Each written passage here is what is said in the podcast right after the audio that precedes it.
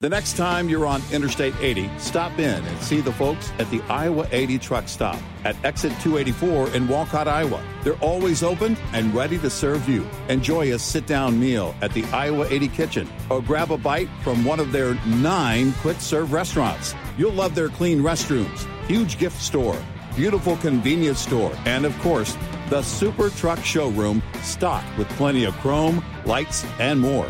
While you're there, don't forget to visit the Iowa 80 Trucking Museum next door. It's free. The entire team at the Iowa 80 is very excited to celebrate 60 years with you. They look forward to being your home away from home for another 60 years. Sending you a giant thank you from Iowa 80, the world's largest truck stop on I 80, exit 284 in Walcott, Iowa. Iowa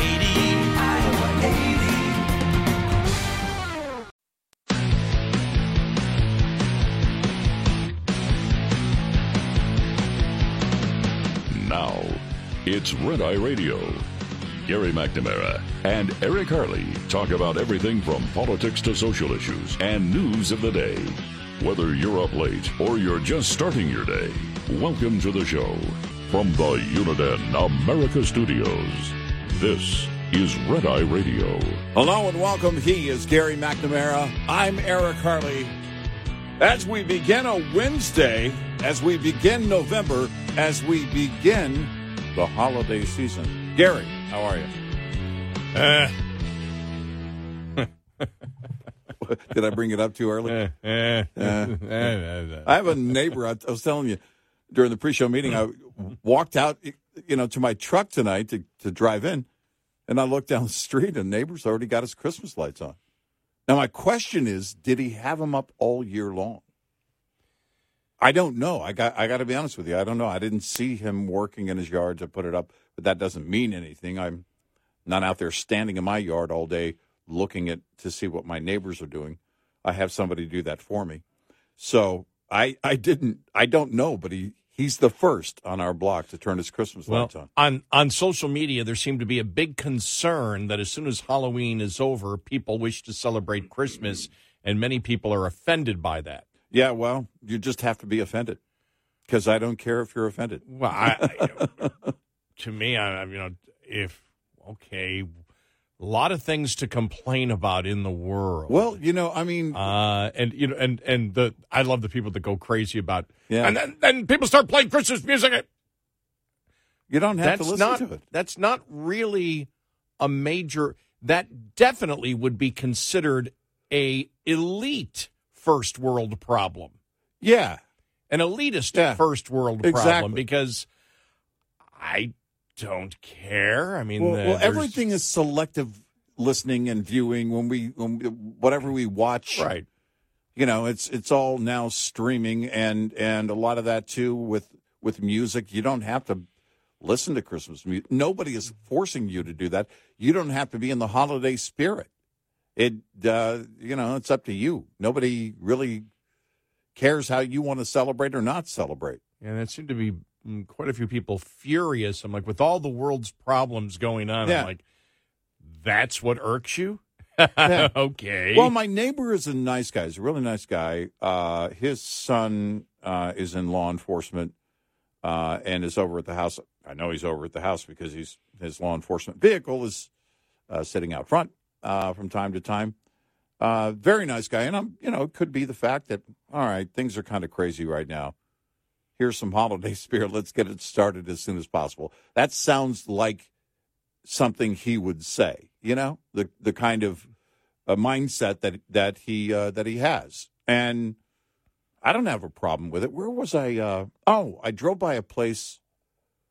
It was a restaurant uh, recently, and they had their outdoor Christmas tree thing. They have like this big um, round circle as you drive into this restaurant, but in the middle of that circle, they're putting up Christmas trees outside, and that was a while back. And I'm like, okay, you know, if Oh yeah, it's been over a week that I've seen in my 27 mile uh, ride in. Christmas lights up. Yeah. But what's Yeah. going what's going on there? I mean, it, to me, it, it's obvious. They have somebody professionally install it, Mm-hmm. and it beca- that's an expensive thing to do. And so as soon as it's installed, they have the lights on. Yeah. And until they come and take the lights down, I mean, I've seen uh, one house last year had the lights going in October, and obviously when you see it, you know the the lights, you you say, okay, they had them professionally installed, and they didn't they didn't turn their lights off till February. Yeah. and it's like that from October. Getting their money's February. worth. exactly because Yeah. it's quite expensive to do that. Now, here's what I don't know: do they do they use your lights or do they sell you their lights? I've never, I will never it's, have it's anybody. Common, it's a combination of both. Uh, you can you can have them purchase lights. I mean, they become your lights. Um, it's. I don't know of any services that offer rent a light, but that actually could be a thing. I, I, I just don't know of it.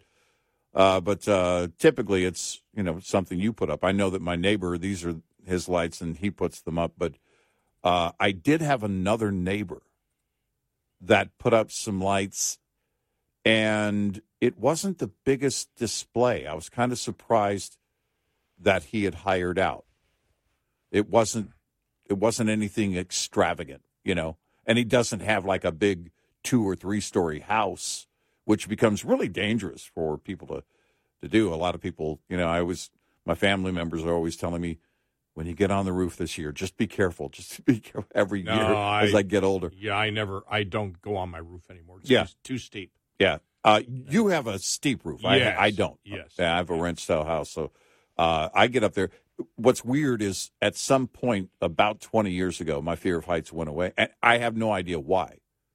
But I get up there and I have to check vents and, and, uh, you know, and uh, the, the chimney and, and, you know, do a little maintenance a couple of times a year uh, up there. And I get up there with no, no issues whatsoever. My problem is when I wait until the worst cold front of the year, you know, and uh, all of a sudden it's I don't know 25 degrees uh, or uh, or colder, and I'm up there trying to put lights on, and my hands don't work because they're numb. But uh, yeah, I I you and I were talking off the air yesterday. I probably will get my lights out a little bit earlier this year, just to get it out of the way because you know there's so much going on in both my personal life and tons going on here at work uh, with all the stories. So, you know, Yeah. I, I, I wouldn't mind turning them on Well, a little for, bit early. For, for me, I start because uh, I have a when I when I first got my first cat back. Oh, how was that now? Ten years ago? When yeah, when was Mango hanging outside the studios here? that was that was about ten years ago, Like, wasn't it? Was it like ten years ago? 'Cause Think I so. Four, five. Ah, it was about seven years ago. Wasn't? It? Yeah, that that's when I decided. Okay, I need to because I have I have a Yeah, yeah, it was uh, yeah, about yeah, I've, it I've, was about I have a front business office yeah, and it's got you know the French doors in it, and so I just I just said if I have a cat, I've got to move the tree from the normal room and move it into that room, and so I eventually just decided to have a Christmas room. Now, my late black cat mm-hmm. Mango and uh, my my new kitty now they could care less about the tree. They don't they don't destroy anything. They don't. Yeah, they, they right. just they just don't. Yeah. But it's just been a tradition where I like doing it, and it's a way to ensure that you clean out your office completely every year. Yeah. I mean everything gets you know Yeah. everything gets gets done at that point. Right. So I'll probably start. You know the the it takes about you know two to three weeks for me to get everything done, which is right before Thanksgiving, and then I don't Yeah. have to worry about it after Thanksgiving. So I'll have everything up, but. I start the process now. Yeah. Probably, well, not uh, not uh, later on today because I have a den- dentist appointment. Uh, but probably, you know, Thursday, Friday this weekend, I'll start moving everything out. Then I steam clean the carpeting in there and, Yeah, you know, yeah. let that dry. And then slowly over that time period, put everything up. I don't rush to do it. So, uh, but uh, yeah, um, yeah. We've got two Christmas trees. My wife does all that. She does a such a great job, and uh, we've got one for the the front window, but then one back in the living room where they watch TV. And I don't watch a lot of television, but uh, they're you know where they are in the uh, in the TV, the family room, and and they put they put one up in there to enjoy it in there, and I do the outside lights, and we try and keep it simple. Usually, we do it in the same weekend but if I'm going to do it early, I can't. You know, I'm not. You know, I'm not going to. Uh, it's likely not going to be coordinated, uh, depending on whether or not she has the time to do her part. But it's um, yeah. I I don't have a problem with it. I you know, I started seeing Christmas trees in stores like back in, I don't know, April. and they, over the last probably month and a half or so, Christmas trees and, you know, decorations for sale have been up in stores. Oh right, yeah. you know, and doesn't it doesn't bother me. It's you know it No. doesn't, and and I do see people that get annoyed by it. Can we just? Can we just? Can we? I don't know. Well, I mean, it's it's uh, it's always an exciting time this time of the the uh, the uh, year because we know that uh, the elite liberal professors and the liberals in the media just love the holiday of celebrating the birth of Jesus. So That's right. Yes. Uh, you know, Yes. we we know it brings you know very you know good feelings to them. I I know that it does. It clearly Yes. does. I mean, I know that, uh, and you know, we, we can throw Bill Maher in there. You and I were talking to the pre-show meeting. The uh, the interview Kayleigh McEnany did with uh, Mike Johnson, uh, Speaker of the House, uh, and she was asking him about all the you know the essentially media attacks on us Christianity, and he said, "Look, it doesn't bother me. You know, it comes with the territory. It doesn't bother me." Uh, Bill Maher comparing him uh, you know, to the to the shooter and and all of this, you know, uh, in terms of hearing voices and all this. And I thought to myself, you know, that's just that's what liberals do. You know, they're and I I would be right there likely with Mike Johnson if I were in that position, and uh, the whoever it is, uh, Jen Psaki, Bill Maher, want to take shots at my Christianity. You're not to you're not to shake my beliefs. You're not to you know, change anything that uh, I believe in. Uh, as he pointed out in the interview with Kayleigh McEnany, look, not, I'm not here to establish a national religion. That's not what's going on. But he has very strong beliefs. And it's not just that it's Mike Johnson, obviously being in the spotlight as the new speaker, but I told you during the pre-show meeting, this is the, you know, this is the continuation and part of uh, this radical behavior that has been going on for a long, long time, and now it is ramped up uh, and over the top with the attack on Israel and the unbelievable support for Hamas. It's just over and over again. You're seeing again who the radicals are. We said from the beginning, right after the attack on Israel, that this is going to separate the radicals from everybody else, and it's doing just that. Yeah, but what it's also doing is showing you how many radicals are out there. Yeah. a lot Yeah. more than probably a lot of people Yeah. thought.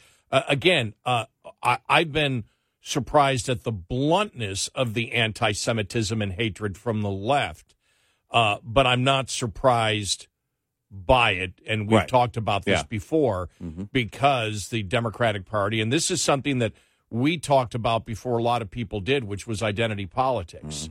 And we have pounded on it over the years and uh, you see that it has come true. Oh, by the way, I finally got my my uh, my my first today, my first uh, uh, uh, uh, you know uh, hatred towards uh, uh, Jews email. Oh, really? I got that finally. To, I got that Oh, today. Yeah, was like, wow. oh, oh, okay. Hmm. You know, All right. basically, we don't we don't need another damn person in the media defending the Jews. hmm Yeah. You know, I you know defending. Uh, uh, yeah. Why? Because they were slaughtered. Yeah. And of course, those are the ones you just ignore. Uh, but I was it was interesting because I hadn't received one. I was and it sort of I was like, oh, okay, there it is. Yeah, I tend to And some- ignore hateful morons. They kind of, yeah, you know, yeah, just ignore it. And, define and- who they are very clearly. The the uh, one guy, the one hate monger sent me. You know, t- it wasn't enough one email. He had to send me two. Oh, you know and it was Oh. just like you know it's it's you know what's interesting is you know you've done this for decades that i'm in my 35th year and really i get frustrated over stupidity but the fact is people actually believe that if they insult you that it somehow gets to the core of your soul and they're very happy if they throw a hate email your way it's like do you understand what i do yeah, right. do you understand? Uh, you know, I, you know, I, I mention it just so people know that that that we that you know the response that we get to things that we uh, believe, but it doesn't bother me. I mean, Right. it doesn't. Yeah. It's like Yeah. they really, really. it- It's uh, it's really interesting, and I think it's because they uh, actually are, you know, so they're full of they're full of bigotry and hatred and anti-Semitism and and and racism, and I think there I think there's when when you hate like that, you're full of emotion, and so when Yeah. you're full of emotion, because hatred comes from emotion, you know that that it comes from you know everything, you know the hatred, the rage, everything. It's not based in fact. It's not based in logic. It's not based in critical thinking. So you're an extremely emotional person with all negative characteristics, Mm-hmm. and therefore you assume that ev- other people will care what you, you know, will be affected by what you think Right. Yeah. in a in a way so that that's will a great harm point. them. Yeah, it's a great point. You think of the motivation of writing not one but two emails. You know how Yeah. motivated I would have to be to write two emails to anyone? exactly. But it's, uh, I mean, it, it is, and it, they're motivated by that bigotry. That they're motivated by that hatred, as if, as if it, you know, uh, it's this self righteous approach, as if they're right and everybody else is wrong. And wow, that couldn't be further from the truth. And and the things that they're justifying, for example, genocidal behavior. Yes. uh, you know, they proudly they proudly in a way promote, which is just bizarre. You know, you and I talked about this a long time ago. How the left would immediately, you know, say, "We, your opinion is racist." What part? Well, what part is racist? Hmm. Because we believe in individuality and Yeah. you know, and judging people by, you know, uh, you know them as an individual. hmm That that's uh, you know that's it, and we could never understand that. And finally, after a few years in talk radio, came to an understanding that we get confused because we sit and we think, well, how can't th- this is logical? How can't they think that way? Because we assume that all human minds think the Yeah. same way, Right. And they don't. and and They- they, don't. and you're seeing that now. And, and I think the same thing happens to people that hate. Yeah. they think Yeah. that you know if they hate, you hate. You may hate in a different way, right. but you still hate, and that's not true. Right. No, I mean that You know? you're absolutely right. We've been saying that for a long, long time, you know. And then it, it it was years ago, and we said, "Well, wait a minute. This is because this is how they think, and we don't think that way." Right. Eight six six ninety red eye. This report is brought to you by Shell Rotella. With advanced synthetic technology, is designed to help keep your rig running with more mileage and less maintenance. Cold temperatures and water can lead to only one outcome, and ice has no place in a truck's air system. That's why it's absolutely crucial to keep your air system moisture free as temperatures begin to drop. If a vehicle didn't have an air dryer, the air system would be filled with that water, which can lead to dangerous and costly premature brake failures. To add insult to injury, if it's cold enough, that liquid will freeze, threatening air supply to various systems, including the transmission and suspension. Ice in the air system can also disable the compressor, for example, along with any of the air valves in the system. Make sure your air system is in top condition before plunging temperatures. Put it to the test. Coming up, more with Gary McNamara and Eric Harley. It's Red Eye Radio. And now for a segment called Just Something I've Noticed, brought to you by our friends at Motel 6. Just something I've noticed. Bargain hunting is back. I mean, bargain hunting's always been around. We always love a great deal, but man, everywhere you look, people are bargain hunting. You know, there's so many great ways to find great deals. Hey, I have a great find in your bargain hunting journey. Book online at motel6.com. Use the code CP Red Eye to get 15% off your stay at Motel 6 or Studio 6. With almost 1,500 locations across the country, there's almost always a Motel 6 or Studio 6 nearby, and truck parking is available at most locations. Enjoy a clean, comfortable room at a price that's a real bargain when you use the code CP Red Eye. That's the letters CP Red Eye, all one word, for 15% off your stay at motel6.com. That is a bargain. That's just something I've noticed. Brought to you by Motel 6. What's up, everyone? It's Reality Steve, your number one source for all things Bachelor Nation and reality TV. Every day, I'm giving you the behind the scenes juice and your info on all your Bachelor Nation stories and also interviewing some of your favorite reality stars. My name has been synonymous with spoilers, but I'm so much more than that. Give me a listen. The Reality Steve Podcast, part of the Believe Network. Just search B L E A V on YouTube or wherever you listen.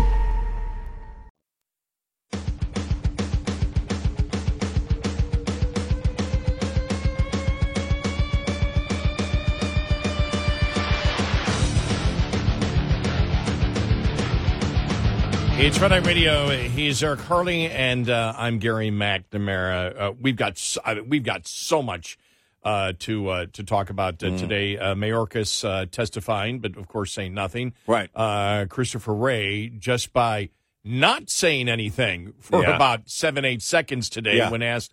Are we uh, are we safer under Biden? you know, to, you know today, and just a discussion on the border. The GOP senators coming out uh, uh, there. There's so much to talk about. Larry Summers, the Obama economist, coming out and really stating what we said over the last couple of days, especially with the economic numbers that uh, came out, the deficit numbers that uh, came out uh, last Friday, that the U.S. fiscal deficit a more serious problem than ever before. Yeah. Duh. Yeah, yeah, of and course. We've just we've just got you know so much to talk about. Audio cuts uh, uh, galore, and one of the things that we we have talked about is from the very beginning of what has happened in in uh, in uh, in Israel and the horrendous terrorist uh, uh, attack and genocidal behavior from uh, from Hamas.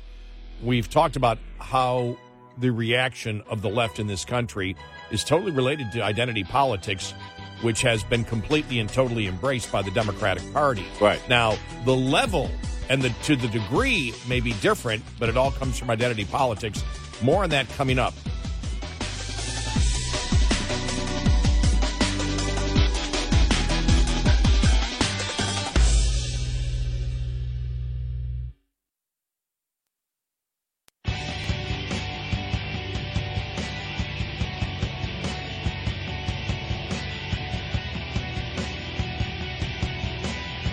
Consider yourself canceled if you don't listen nightly. Red Eye Radio. And he is Eric Harley, and I'm Gary McNamara. Welcome and uh, and good morning.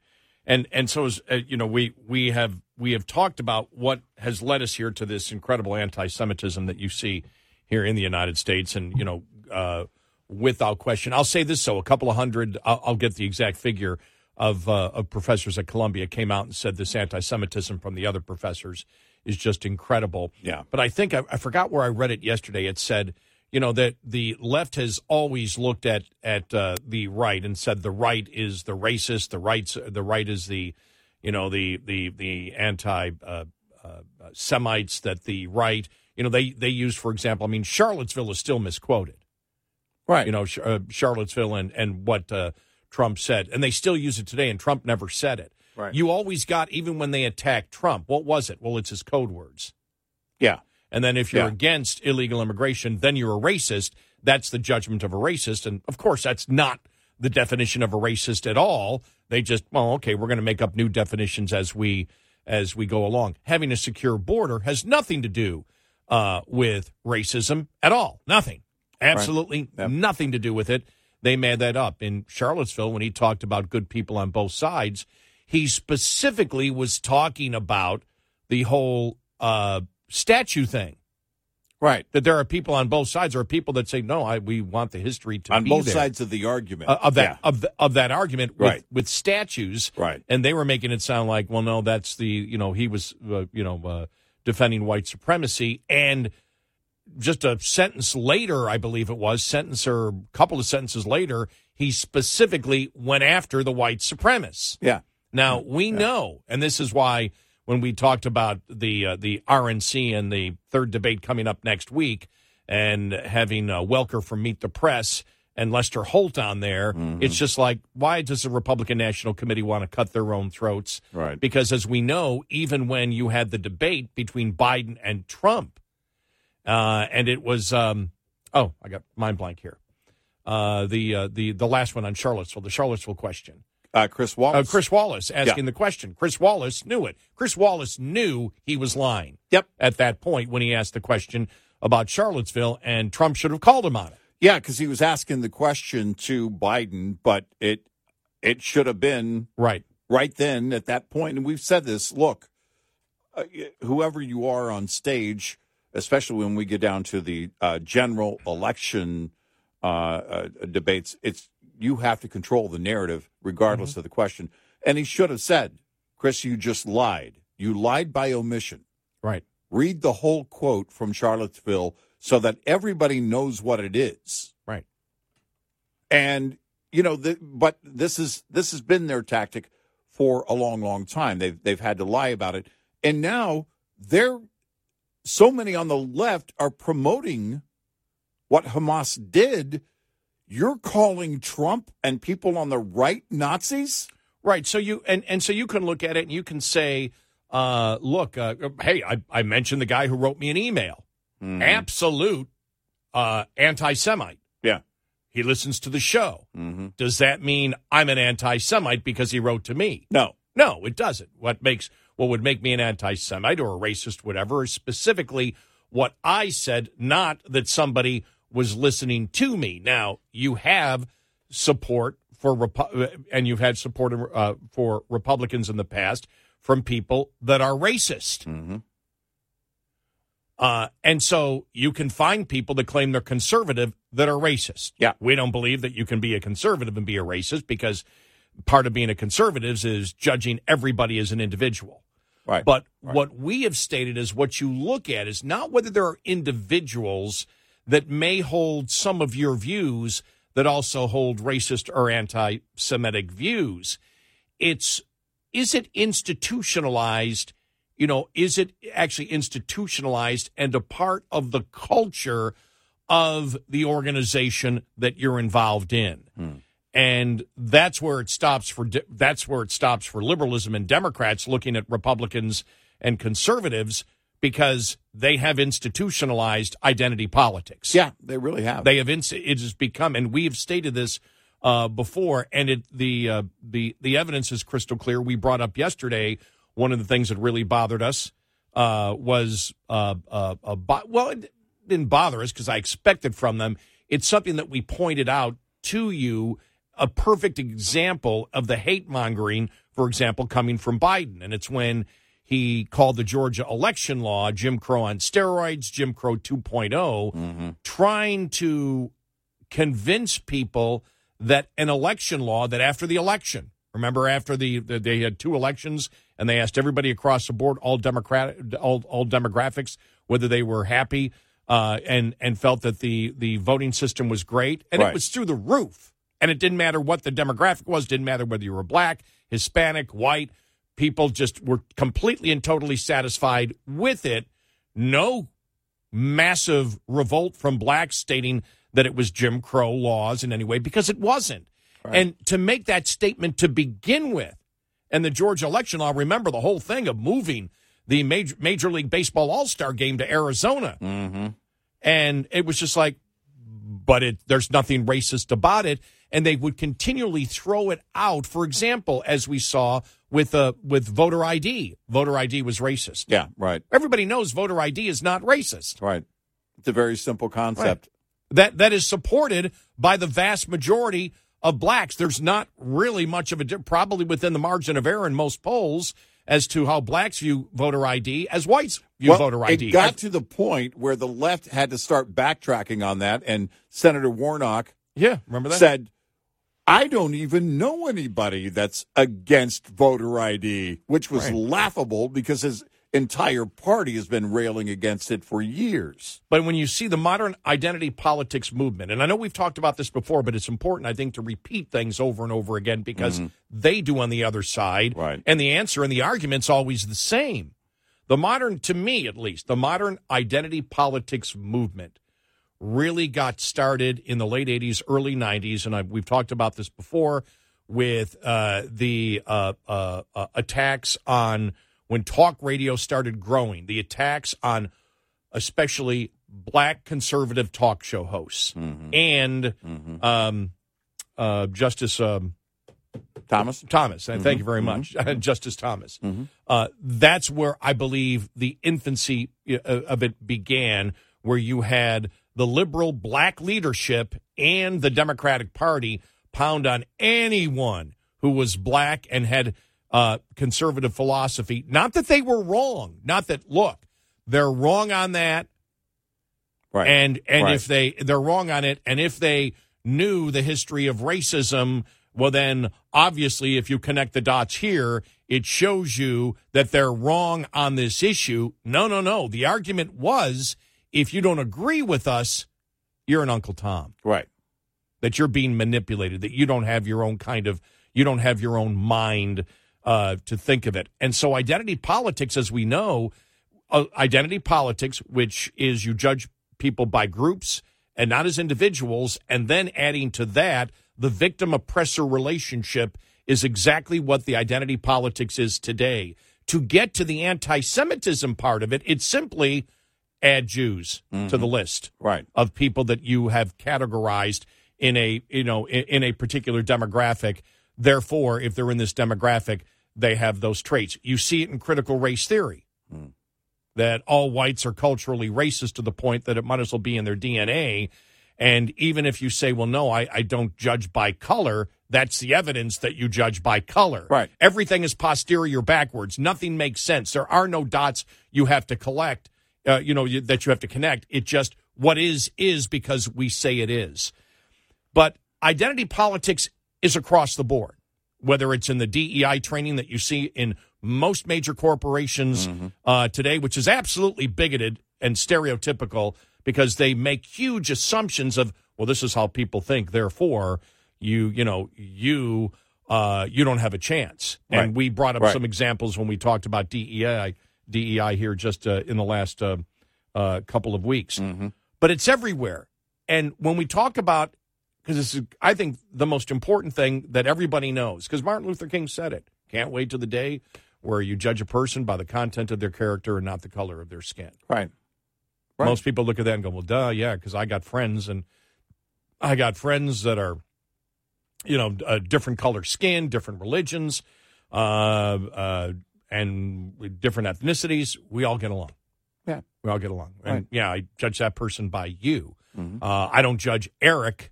I, I look at you and I don't judge you by David Duke No. because you ha- because you have the same skin color, Right. Or I don't judge you by your eye color or your hair color. You could judge me by the way I look, but it has nothing to do with those traits. No, that would no, but that's the whole ugly thing, Yeah, you exactly. know. And and ugly and the way I dress. and uh, being ugly is a legitimate discriminatory policy. yes. because we need to have more beautiful people. And I'll just say this I like bell bottoms. I'm just going to say it. But those I- are the. by, by, the- by the way, just very quickly, I got to say that early in Rush Limbaugh's career, that was still my mo- the favorite, most favorite bit that he ever did. Oh. when he, I think it was in Sacramento, and I don't on know. the- on ugly people? yeah, on Yeah. Ugly Pe- and Now Yeah. was was uh, Tyler, who used to be our boss, who was one of Rush Limbaugh's first boss. Was he the PD done? Yeah, I don't know. I got to write Tyler and ask. I, I, I have to know because at know- some point I got to know. You know, Tyler gave us one of the best compliments ever because Tyler used to be our boss. Mm. Yeah, yeah. Remember when he retired? He hired me into talk radio, by the way, and he Oh, also really? hired Rush into talk radio. Well, he and, and he also was consulted in my hiring in talk radio. Just yeah, so you know. yeah. Uh, Right. But but I'll never forget. He told I don't know if you were there or not, but he told me one time. He said there are only uh, uh, two talk shows that I never told what to do. Mm. He goes, one was Rush and one was you guys. Mm. And Rush because he wouldn't listen to me anyway. I always got the biggest kick out of that. I love Uh, that. No, but but uh, g- getting back to the whole identity politics things, and Yeah. oh, but- well, when Rush said about the the the ugly people that Right. uh, ugly people should be banned because ugly people, you know, seem to be attracted to each other, and yeah. then they shouldn't be procreating. and then they and- procreate and create, create ugly offspring ugly and everything. people. And it's like people were outraged by it. And of course, the whole stupid thing about it is, you know, what's what's the definition of ugly? It's different for every person. Of course. You know, so it, I Right. mean it, that that's why how stupid it was. But the left was outraged by that. I'll never forget that one. But Uh, but on, on identity politics here, um, uh, you can go something as simple as they explain it. They're blunt about it. And I saw this story yesterday and I went, this is a perfect example. Chicago Mayor Brandon Johnson calls on city to give black residents fewer parking tickets for racial equity. In the city's racial equity report, it states that the goal for the city's Department of Finance is to implement a plan that will result in fewer parking tickets issued to black and brown residents of the Windy City. The city of Chicago also provides a link for employers regarding the so called white supremacy culture that exists out there. Now, what is the white supremacy culture? Hmm. The white supremacy culture includes perfectionism, a sense of urgency, What? defensiveness, worship of the written word, objectivity, and individualism. So actually, their definition of white, you know, the, the white supremacist culture, which is the basis for critical race theory, the modern critical race theory that Right. they're trying to teach kids, Yeah. Is the opposite of what white supremacy actually is. Right. That's individualism. But- I judge I judge a person as an individual. No, no, no, no, no. Well, then that's white supremacy. So they just change the definitions completely yeah. and say, oh, okay, then Martin Luther King was a white supremacist right. Well, by their we've definition. Been, we've been asking for a long time. How long before the left disavows the teachings of Martin Luther King Jr.? Are you kidding me? Yeah. We said we we asked the question: Are they going to get away from it at universities? You know, how soon will they not teach about it and just omit it from history? But this is getting this right here is getting closer Mm-hmm. and closer to that. so there you go. I mean, Wow. it's, there it is. The identity Wow. politics is everywhere. You cannot. No, It's yeah, yeah, it's you because can't escape it. because everything falls apart. If you Yeah. believe I judge a person as an individual and not as you know, not as the demographic group that they happen to be a part of, physical characteristic or whatever, sexuality, Mm-hmm. Right. Uh, well, then you're the bigot. Yeah. You're the bigot for treating somebody as an individual. That's how posterior backwards it is. Eight six six ninety red eye. Lines open for your calls. 866 90 Red Eye on Red Eye Radio.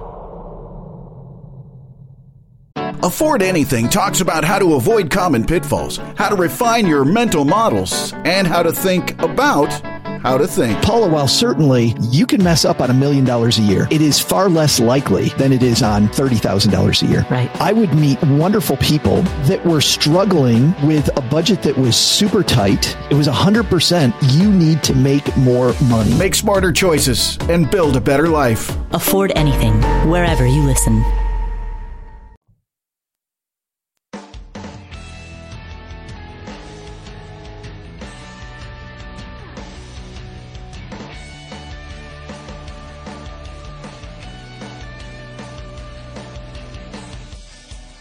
It's Red Eye Radio. He's Eric Harley, and I'm Gary McNamara. I was going to say we have a ton of audio coming up, but you really uh, cannot define audio by weight. Yeah, it's So, I, I yeah, that's a good point. I don't I don't know how much it would weigh. so we have audio coming from testimony yesterday and a few other things, all on the way.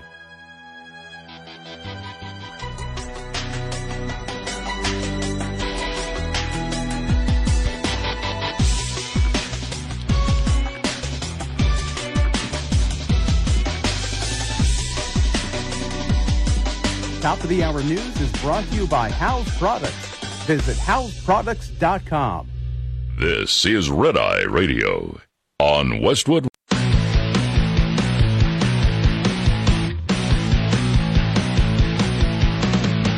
Now, it's Red Eye Radio. Gary McNamara and Eric Harley talk about everything from politics to social issues and news of the day. Whether you're up late or you're just starting your day, welcome to the show. From the Uniden America Studios, this is Red Eye Radio. All across the USA and around the planet, we are Red Eye Radio. He is Eric Harley, and I'm Gary McNamara. Good morning. Just so you know, I saw the official, the official inflation rate of candy Uh, and candy over the last two years, 27%, because it was uh, went up 13% from last year, and it was 14% last year from the year before, so 27%. That's about right. I did not get a report uh, from my daughter who handed out candy. uh, she was already asleep uh, when I was leaving. Uh, so I'm guessing we had a few, but I, I don't know. Uh, we had a ton of candy, and typically what happens is when she's ready to close up shop nine or nine thirty, whatever time it is, she'll just dump the bowl. If she's got whatever she's got left, the last kid gets the entire thing.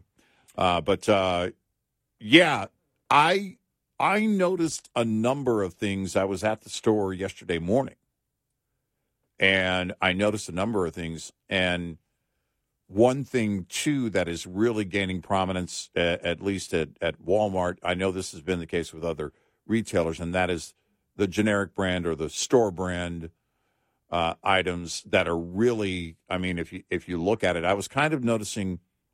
Uh, there's something uh, in in the grocery store industry. It's called facing the aisle, which means you pull all of those items up front so they look neat and everything else. You know, because people are taking them off the shelf as the day goes along. But as you're stocking those shelves, you face the aisle, you bring everything forward. And I noticed mm, maybe it was about an hour after this store had opened, uh, Walmart grocery store, a small uh, neighborhood uh, market store, and there were so many things that were already, you know, I mean, and there was the store was busy.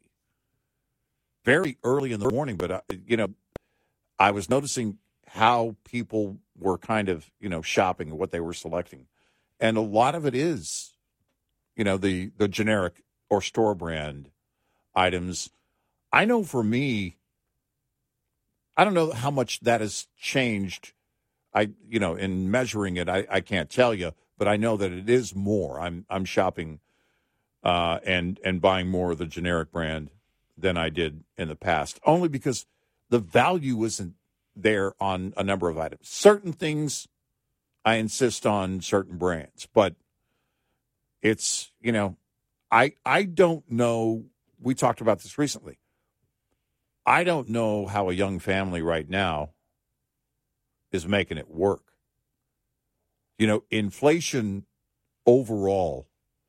uh, In fact, I talked to a, a young family uh, that's close to me a few weeks ago, and they were like, "Yeah, we're looking to make room in the budget for Halloween." You know, and Halloween isn't one of those where you go, "Okay, you know, it's not you know back to school, yes, Christmas, yes, Yeah. you know, birthdays, uh, those kind of things." But they were, you know, trying to figure out how they were going to do Halloween, a couple of costumes and and uh, a little bit of candy to hand out, and that's where we are. I saw some more analysts yesterday, uh, and this is really ramped up in recent days, uh, looking at where they believe the job market is going to be in 24, where the economy is going to be. Um, we'll see what the Fed does. They're not going to move on interest rates in November, but we'll see if they do anything else. But even if they don't, uh, it is believed that jobs will start uh, to to drop. You'll you're going to see some layoffs and everything else, and a couple of analysts saying we're going to be in a full on recession by summer of next year. We'll see if that happens. But I think right now the you know it is a very real struggle. And the indicators are something you know you you and I talked about it yesterday with with personal debt growing and then the story of people tapping into their 401k for Mhm. hardship loans Yep. or hardship withdrawals. And that's you know something where you okay you you notice the behavior. All right. They ran out of savings. Uh, uh, the chase ceo jamie dimon had said that what last december he said by by the end of the summer of 23 uh, those the any savings that people had it's going to be depleted we're seeing that and we believe that's going to be the case and it is and then people after that then you start to ramp up your credit card use um, certain bills go unpaid. We're seeing delinquencies on auto loans grow. And, you know, beyond that, then it's what else can I tap into? Well, 401k hardship withdrawal. But even that is going to be limited. So at that point, when you run out of that money, you know, it's I don't I don't know what you do. You know, you, you take on the the side gig, uh, and you know, I guess cross your fingers that things will get better. But we have to remind ourselves that true deflation has really only happened, and that that is prices dramatically dropping, has only happened once in our nation's history, and that's during the Great Depression, and of course, it happened for the for a, a very bad reason. And so prices aren't going to come down. If inflation gets to 2%, which is the target, that means, again, the compounding effect every year 2% more next year than you paid this year for Halloween candy or whatever it is. So those are the things that are very real. And, and we talked about it politically. You can say what you want. The White House can say what they want. But the American people and families everywhere, they know because they're the ones paying for it. They're the ones trying to figure out how do we budget for Halloween. I don't even know what Christmas looks like for a lot of these families. Well, you, you and I did uh, talk about how the projection now for the fourth quarter is a drastic drop in the in in in the GDP. Mm-hmm, And the, the uh, two points that I wanted to make when we we talk about economic things here, which we love talking about. uh, but I was reading an article yesterday about you know Walmart and what they're doing, the money that they want to spend, uh, you know, on their stores. Mm. Yeah. and and talking about the challenges that all the big uh, retail box stores are facing right now. And this I didn't know. This was something that was new when I read it yesterday. And they talked about the fact that all the automation to stock the shelves, none of it works. Right. None of it. None of it works. They need humans. They need humans to do that. The uh, the automation that they uh, whatever they were doing in the experimental stage, whatever, none of it works. And none of it does the inventory control automation and everything else. Right. None of it does the job. Now they didn't get into the specific details, which I would love to know. You know that that's that's something that you and I would look at and go, well, tell me exactly. You know what didn't work. Right. You know what Right. what were they using and why didn't it why didn't it work? And they really didn't delve into it. And then they went into the fact that they don't know what to do up front because they're trying because of well, and, and you know because of inflation and because of many of the you know the the states, the liberal states that have drastically raised the minimum wage. Yeah. They've got to cut labor and they don't know how to to do it because they're cutting back so much on any of the cashiers where Yeah. they're thinking now Yeah. and, and I'm like, oh, okay, that's drastic because at the stores that I go, no longer do they have the self-service checkout line or, you know, that has just one to 10 items that now they're seriously talking about bringing that back to move the customers, you know, through more. And they said, you know, we, we really can't, you know, uh, it, it's like automation isn't streamlining anything by having self checkout. And they understand. They go, the, the consumer, and you see this complaint, the consumer is saying, well, automation isn't, isn't, you know, making my life easier. It may be cutting back on you, but I'm having to do your job. I'm having to do a job that the store once did. That's where the efficiencies in, in retail are. Yeah. The, the actual customer having a responsibility that they didn't have uh, before. All right, Right. Well, then how do you make them happier? Well, you have the lines that only have, you know, uh, 10 items or less Right. and and I'm like, oh, okay, because they went away from that, and I don't know whether they stopped that. How long before COVID? I know it was before COVID, but you didn't see it as much, and now you can go into these lines. But the thing is now, and I get caught doing it all the time. Go into the you know self checkout line, and I've got 50 things, and you're like, well, thank goodness they allow you to bag it and put it in the cart now. Remember when they didn't allow you to do that? Yeah. But now, Right. but but still, it's like they they really aren't prepared for somebody like me who says, "Well, I'm going to use the self checkout. I got 50 things." Yeah. Uh, well, but what one of the things that you know the scan and go technology that that um, uh, some of the warehouse stores are using, uh, Sam's Club is one of those uh, where you're you're scanning it, and I've used it a few times. I don't go to I don't go to that uh, type of store because I don't buy I don't buy many things in bulk, but I've been a few times and used it, and they offer incentives, you know, with all the technology and apps and everything else, uh, everything from fast food to grocery stores and, and retailers are, are offering incentives to use the app. And it's the, but the process is a bit tedious because you need to make sure, well, especially if you're shopping with someone else, well, they went and grabbed something and put it, well, you got to make sure you scan it, right? And it's because before you put it in the cart, you need to scan it. Otherwise, if you forget it, then you haven't paid for it, and and of course, there's going to be trouble. And you know, those are the things. Walmart is is doing a nine billion dollar remodel on roughly fourteen hundred locations, and they say it's going to be an upgrade in technology and everything else. I'm curious to see that they say an expansion of self checkout. I don't know what that means, but then my question was, and I didn't see it anywhere in the articles or any release from Walmart, how much it also, how much of it is also uh, trying to diminish uh, the the theft loss, and there has to be consideration for that.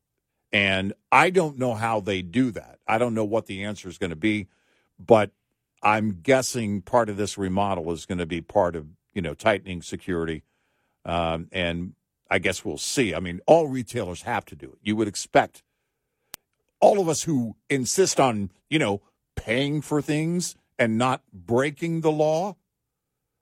We're all concerned because we know that eventually we have to pay for it because prices start to go up if there's greater theft or the availability of such stores goes away because they decide not to operate any longer in our neighborhood. Those are very real concerns.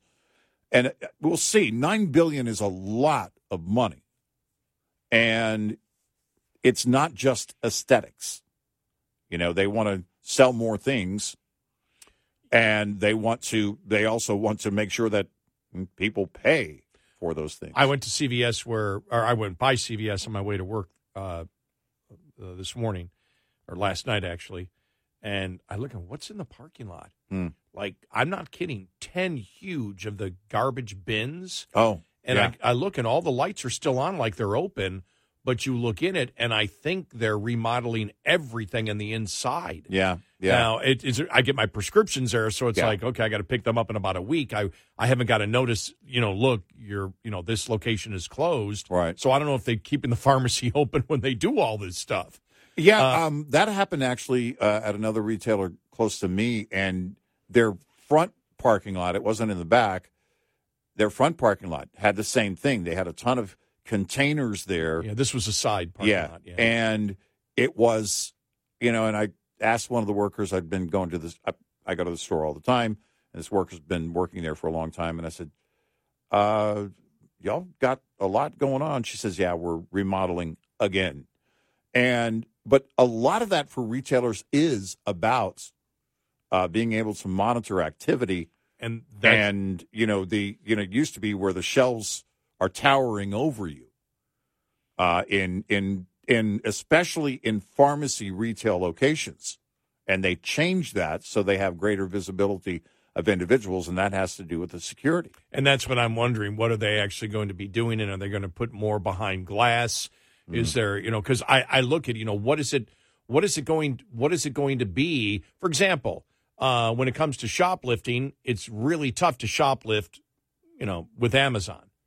And so you sit Right. there and say, Yeah. the brick and mortar, are they going to sit there and say, okay, you go by, you scan everything, and will the automation give you everything when you, you know, when you're ready to walk out? Well, uh, that's something that I thought about that that could happen with scan and go technology, and then if you were able to move robotics in that direction and have everything essentially brought to the front as you were scanning it, or doing it the way that they're doing it right now at, at places like Sam's Club, where you're actually scanning it and putting it in, or the cart will actually scan it. If the if it has a reader on that card, on that cart, you scan your card to take the cart that means that card is going to be scanning things. Right. It, it'll scan mm-hmm. things onto your card and then ready for checkout, and you hit go, and then you just walk out. But it's being paid for essentially. It's being scanned automatically. well, my- That's I, I, my- that's my- that would be problematic. I think, and on a large scale, and extremely costly. Well, yeah, I, I would say that, especially if you have the electronics in the cart, because I still can't find at any big box store that I go to carts that the wheels work properly. exactly. So, I mean, I'm still We- having that We need problem. to fix that Yeah. before we start doing anything else. Yeah. Uh, more on commercial real estate. oh yeah. Uh, some Yeah. some numbers coming out on that yesterday. Wall Street Journal with an article on it. Mm. Uh, we'll get to that and more on the way. Eight six six ninety red eye. Brought to you by FPPF Fuel Power Max. Independents with carrier authority should be mindful that negotiation strength varies as the week progresses.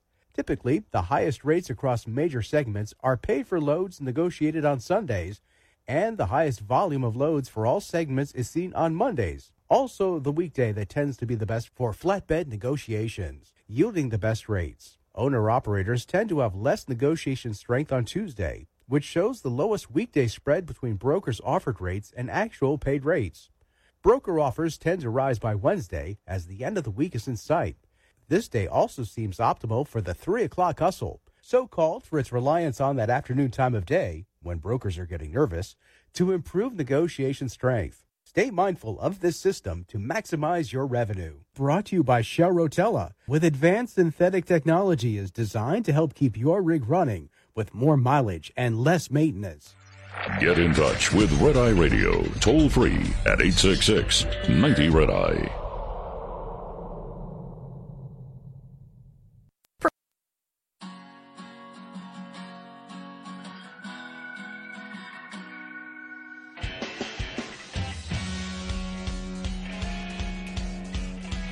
It's Red Eye Radio. He's Eric Cronin. I'm Gary McNamara.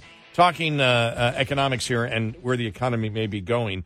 Uh, this in the Wall Street Journal. The money has stopped flowing in commercial real estate. Yeah. Declining construction loans has been particularly severe as lenders continue to cut back. This is one of the things when you saw the the the uh, the, the GDP, and it was interesting because the GDP came out. What it, was it? Four point five percent.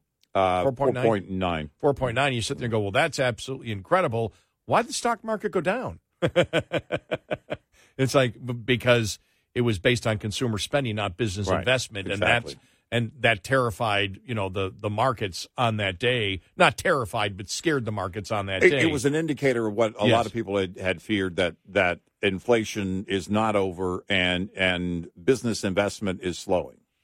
Uh, commercial real estate uh, lending is shrinking to historically low levels, threatening a rise in defaults on expiring debt and a sharp decline in new construction of warehouses, apartments, and other property types. Banks, insurance companies, and other commercial property lenders have been cutting back since the first half of 2022, since the Fed started increasing rates. But creditors have been even more reluctant to make new loans as Treasury bond yields have soared since early August. Most commercial real estate loans are tied to short term rates, not long term rates. Right. The rise in Treasury rates, however, unnerved the already skittish lenders and cast new doubt on uh, whether a range of property types were overvalued. Uh, total volume of consumer, of com- excuse me, of commercial real estate loans held by banks, the largest source of debt financing, declined during the first two weeks of October, according to the analysis of the Federal Reserve. Uh, bank commercial property lending has declined for only two months since 2014. Most other two week periods since 2014 have shown positive growth. Yeah. But yeah, not good. No.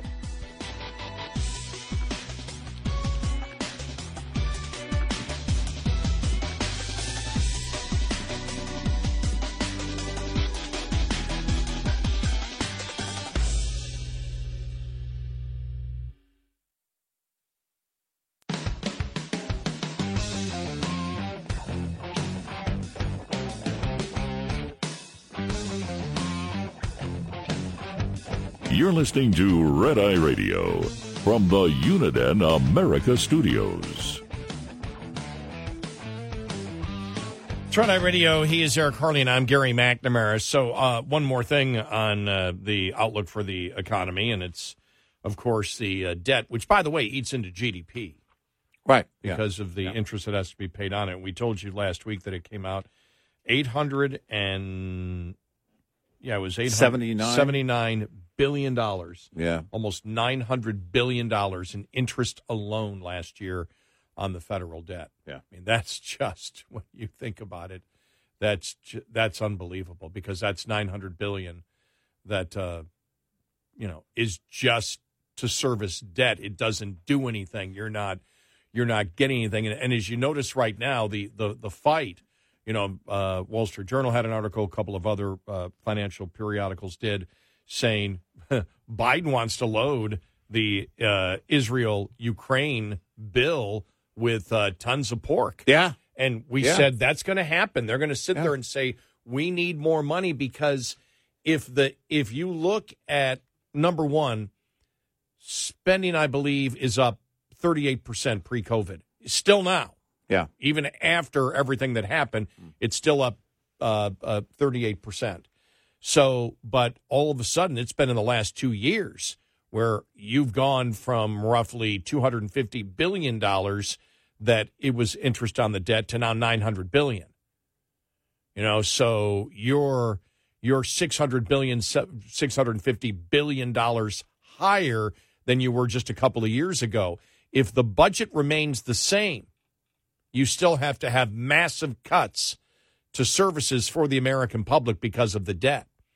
And you have the Republicans that have come out.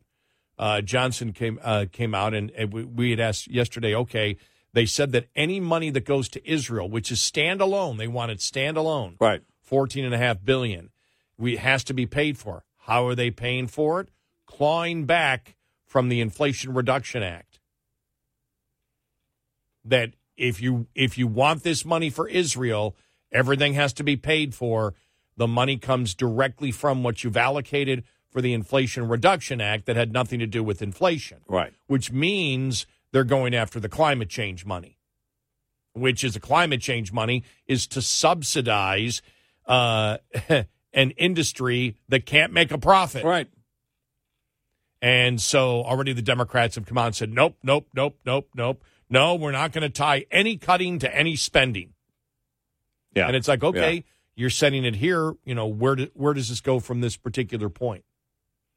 Because you know, will will the public say, well, yeah, you know, yeah, okay, yeah, let's help Israel, but yeah, let's limit it, and no, let's do each bill. Uh, let let's make sure that we're spending wisely, uh, because Republicans are explaining to us that uh, correctly that uh, this is um, this is the cause of the inflation that we see today. Mm-hmm. You know, we're not to that point yet, but we'll see. But uh, U.S. fiscal deficit, a more serious problem than ever before, says Larry Summers, the Obama economist, the Obama era economist who warned us and warned the Biden administration, don't do all this, don't do all this spending. It's going to cause massive inflation, and they did it anyway. Former Treasury Secretary Larry Summers believes that the current federal budget deficit poses a greater challenge for the economy than it has any time before in United States history. Um, uh, he said uh, the uh, the U.S. budget deficit, which came in at 1.7 trillion for 2023, is probably a more serious problem than it's ever been before. Summers discussed the issue of IRS enforcement of tax laws, an issue he said uh, was of increasing importance when the fiscal deficit remains so high. The budget deficit is not uh, large only in absolute terms, but relative to the size of the U.S. economy, the 2023 shortfall came in uh, at, at uh, 5.3% of GDP, well above the average of 3.8% seen over the last 40 years, according to the Office of Management and Budget. Summers compared the current situation unfavorably to what former President Clinton dealt with in the early 1990s when Summers served as Treasury Secretary and the administration pushed through a deal to trim the deficit. Yeah. Wait a minute. The deal, the deal was because Republicans were forcing it. Mm-hmm. Uh, and spending cuts during President Obama's uh, uh, uh, first term when he attempted to reduce the deficit through a combination of tax increases and reforms to Social Security, Medicare, and Medicaid. Seems to me that before we get to painful spending cuts, before we get to raise taxes on anybody under the law, we ought to be collecting the taxes that are owed. You know what they're saying? Summers is saying you need to keep that money in there in the Inflation Reduction Act for the 80,000 IRS agents because the poor and the middle class aren't paying their fair share of taxes. Right. We need to look at those uh, deposits of six hundred dollars or more. Mm-hmm. Yeah. By the way, that's not going to make a difference. That's where he's BSing you. That's not going to make. Yeah. difference. It is not. It is not. that. No. Well, and you know, you look at it. Um, Biden is is uh, threatening to veto a standalone bill, but he won't have to because it won't get through the Senate.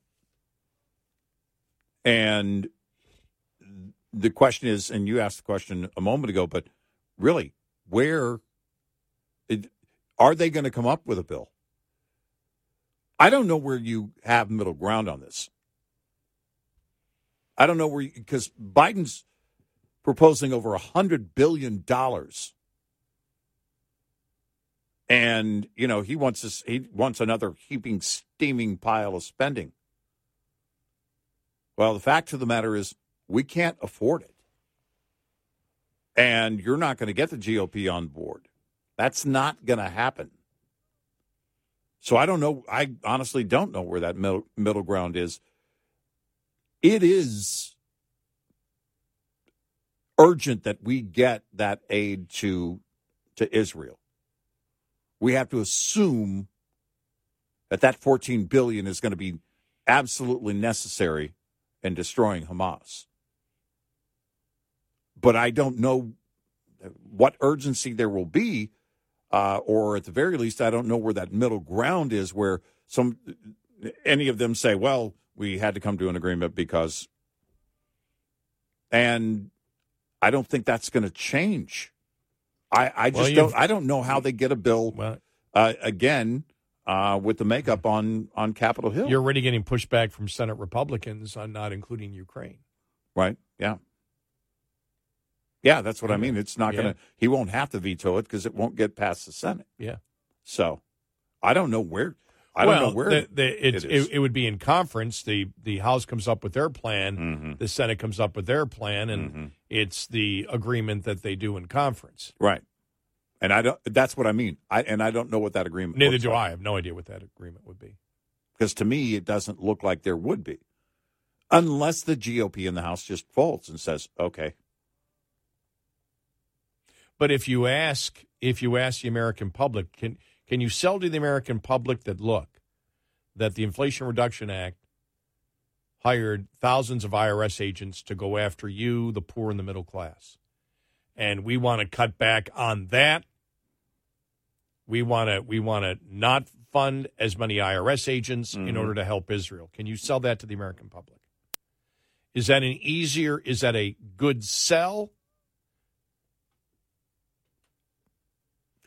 I, I think it resonates, but it's going to take, you know, it's going to take a, a a campaign of getting that word out Yeah. there. I I don't know. I don't know if that sinks into people. Everybody should be greatly concerned about hiring 80,000 IRS agents. They should be greatly concerned about this administration's insistence on looking into every stinking aspect of your life. Well, You know, as we've been saying for years. Uh, but I don't, I just don't know that that concern is at that level where you build that political will to get it done. I really don't. So I, I we're don't. gonna we're gonna find out quickly. It's gonna Yeah. be in the next couple of weeks. Yeah. We're not gonna w- have to wait a long time no, to see to see where this all goes. right. I mean, We already know that the Republicans are already talking about a short term plan. yeah, They did as yeah, soon as Johnson got the speakership. right, yeah. And so, do you have, you know, uh, are you going to have enough to convince the House GOP to basically fold? I I don't know. I really don't know. I can't tell you. Well, because the the last bill, the one under McCarthy that the House Freedom Caucus put together, you never got to the point. You know, you never got to the point of trying to sell that Right. for Yeah. you know for uh, three, four months, whatever. Right, right. So you never got there. Right. So we don't know what would even would have happened then because that was rejected by Gaetz and the other 8 Mm-hmm. So now it's like, okay, where do you go now? Now Gaetz is not. A, you have not heard Gaetz come out against a short term plan under Mike Johnson. Right. But where do you, if you can't, I guess this is my point. The Republicans are saying that everything must be paid for. Mm-hmm. Well, they're not going to raise taxes. So the only way it can be paid for is to cut back on spending that is allocated for something else. Right. What can you get the American public to side with you on if you're going to take money out of somewhere else to pay for the defense of Israel? Hmm. Because still, the Democrats will sell it. Oh, in order to help a foreign country, we're cutting back on helping Americans. Right.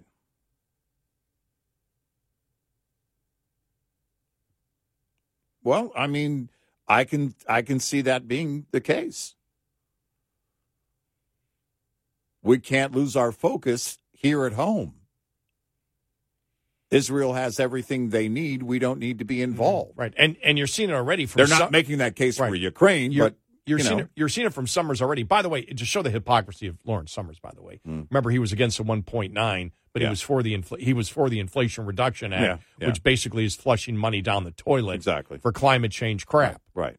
So it shows you that you know he can be a legit economist sometimes and completely bogus at other times. Right. And in this case, he's completely bogus by saying the Inflation Reduction Act was a good thing. How he's selling it is, and I think that's how Republicans or Democrats are going to sell it is. We hired the IRS agents to remember they sold it. They sold everything as going after the rich. Yeah.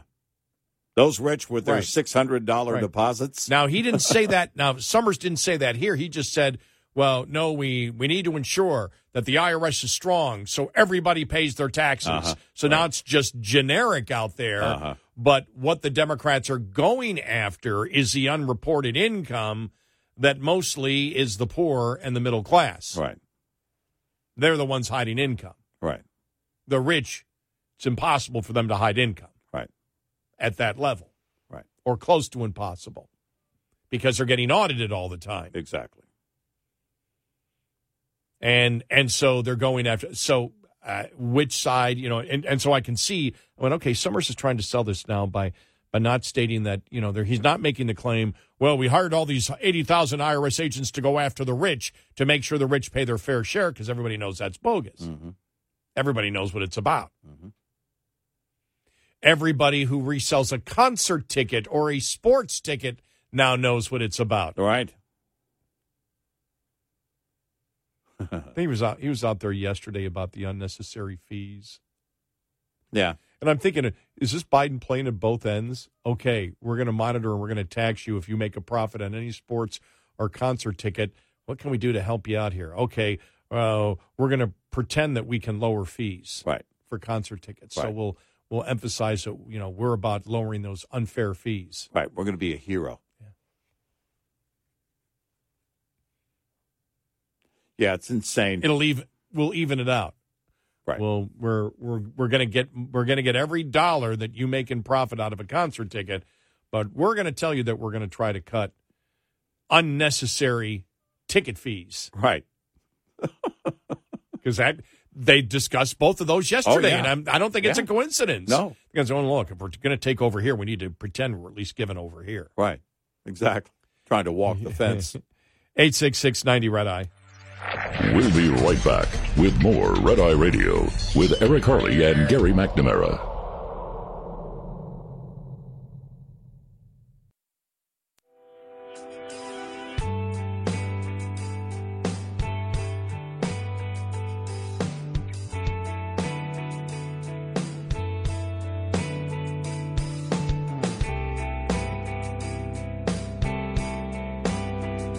It's Red Eye Radio. He's Eric Harley, and I'm Gary McNamara. Well, uh, we had bureaucrats testifying yesterday. We'll have that audio coming up. Uh, and uh, for the most part, nobody could answer any questions again. Yeah. Right. It's just amazing. Just amazing how. And we'll give you some. They uh, know nothing about their job, apparently. No. Do you know where the southern border is? Well, I will tell you that we have certainly heard of the southern border. We know that it does exist, and I think it's important to focus on other things. it's just bizarre. Maddening.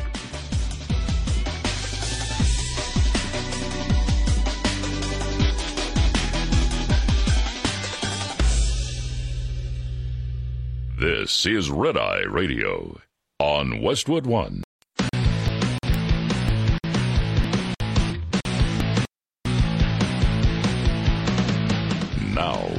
It's Red Eye Radio. Gary McNamara and Eric Harley talk about everything from politics to social issues and news of the day. Whether you're up late or you're just starting your day, welcome to the show. From the Uniden America Studios, this is Red Eye Radio. All across America and around the planet, we are Red Eye Radio. He is Eric Harley and I'm Gary McNamara. Good morning. Download our app today, our Red Eye Radio app. Listen when and where you want, if you cannot listen live overnight. And thank you. Thanks to the listener that uh, told us the mistake that uh, we made earlier. Yeah, the All Star game that year was moved from Georgia to Colorado, not Arizona. Yeah. Yeah. Well, when you live here, you got Arizona on the mind because the World Series is going. Yeah. So. Yeah. Arizona's a bunch of losers so far. Not everyone in Arizona, just their baseball team. Isn't he mean? Isn't he mean? Just their baseball team. You're judging a state by a baseball team. Well, not an entire state, just the baseball team. Oh, okay. Yeah, yeah. No, I like Arizona. I got friends in Arizona. Um, Remember what you know Mark Lindsay sang. mhm. Arizona. Oh yeah, yeah. Uh, yeah, but but you know, it, there's still a chance. Uh, I saw somewhere they don't call the Diamondbacks the comebacks for nothing or something Mhm. like that. They can turn things around. We'll see what happens. We have some great listeners in uh, Yeah. in uh, in in Arizona. Yep. Yep. Um, and uh, will be interesting to see what happens. I guess the the Rangers. I saw they won last night uh, again, eleven to seven. They were up, I think, ten to nothing, yeah, they're like in the third inning, whatever. And and uh, their Yeah. postseason on the road record ten and oh. zero. ten and zero. That's crazy. That's crazy. And uh, we'll we'll see. It'll be the first time the Rangers have won a World Series. Yeah, yeah, Yeah, yeah. if they win. They didn't win when they were the Washington Senators Mm. either. Think of what sixty one, I believe. I'm doing this from Mm. memory. I think like Wow, the early '60s is the Washington Senators. wow. So George Will will be happy. Whatever happened to George? Where's George Will these days? Oh man, no! Somebody had the article. Oh, I forget what it was. I forget what the title of the article was. I'll have to find it. But basically, how he's changed in recent years. You know, and it's like, hmm, interesting. I didn't get to read all of it. yeah. I, just- I haven't seen a column or anything from him No, in in the longest time. yeah, I haven't. I haven't either. Yeah. And it would be interesting to hear his perspective right now because if if George Will was in front of me right now, what I'd ask him is, you know, we know that you were as anti-Trump as you could possibly get. Yeah. Uh, I don't know if you'd call him a never Trumper, but he was quite passionately anti-Trump. I'd like Yeah. to ask him the question: What do you think about people like you know Bari Weiss, who was as liberal as you can get? Mm-hmm. that looks back about, upon Trump on the issues only. Because I've always thought that that the the problem with George Will and look, we have you know if we disagree with anybody on the issues, we'll tell you specifically why, and we disagreed with Trump on issues at times, Yeah. and his inconsistencies at times, and when he didn't tell the truth. But on the issues, he was a moderate. He was no radical as many Republicans tried to make him out to be on the issues, but he's not. And Yeah. now, when you look at where he stood on the issues compared to where we are right now, that's what gets somebody like Bari Weiss to write an article in the last, what, 10 days stating, wow, Trump was right on a ton of things. And Mm-hmm.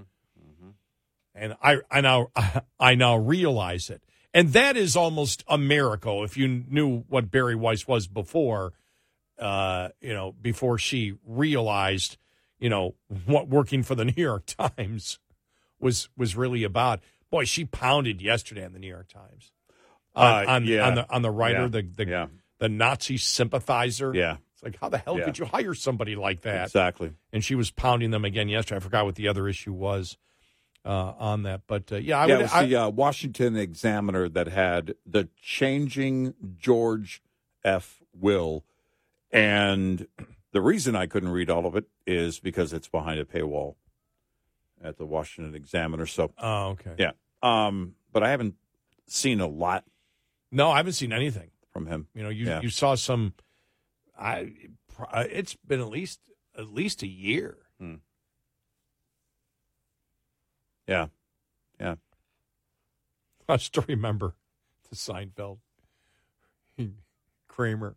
You know who's an attractive man? George Will. what? yeah, his hair is just perfect. Remember how he just His hair is just absolutely perfect. And I think Elaine said, Yeah, I think he's a quite intelligent man. And Kramer goes, Well, I don't think so.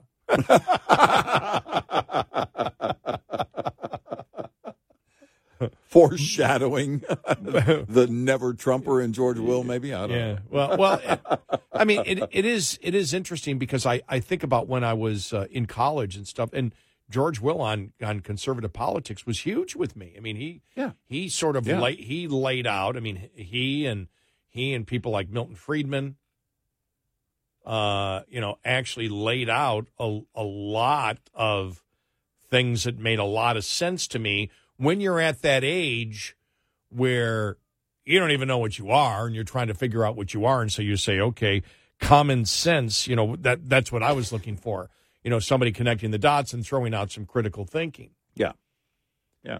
but um, trump sent everyone over the wall didn't he most i mean so many people not everyone but i mean so many people he just sent Yeah, a number of people. just went absolutely crazy Yeah.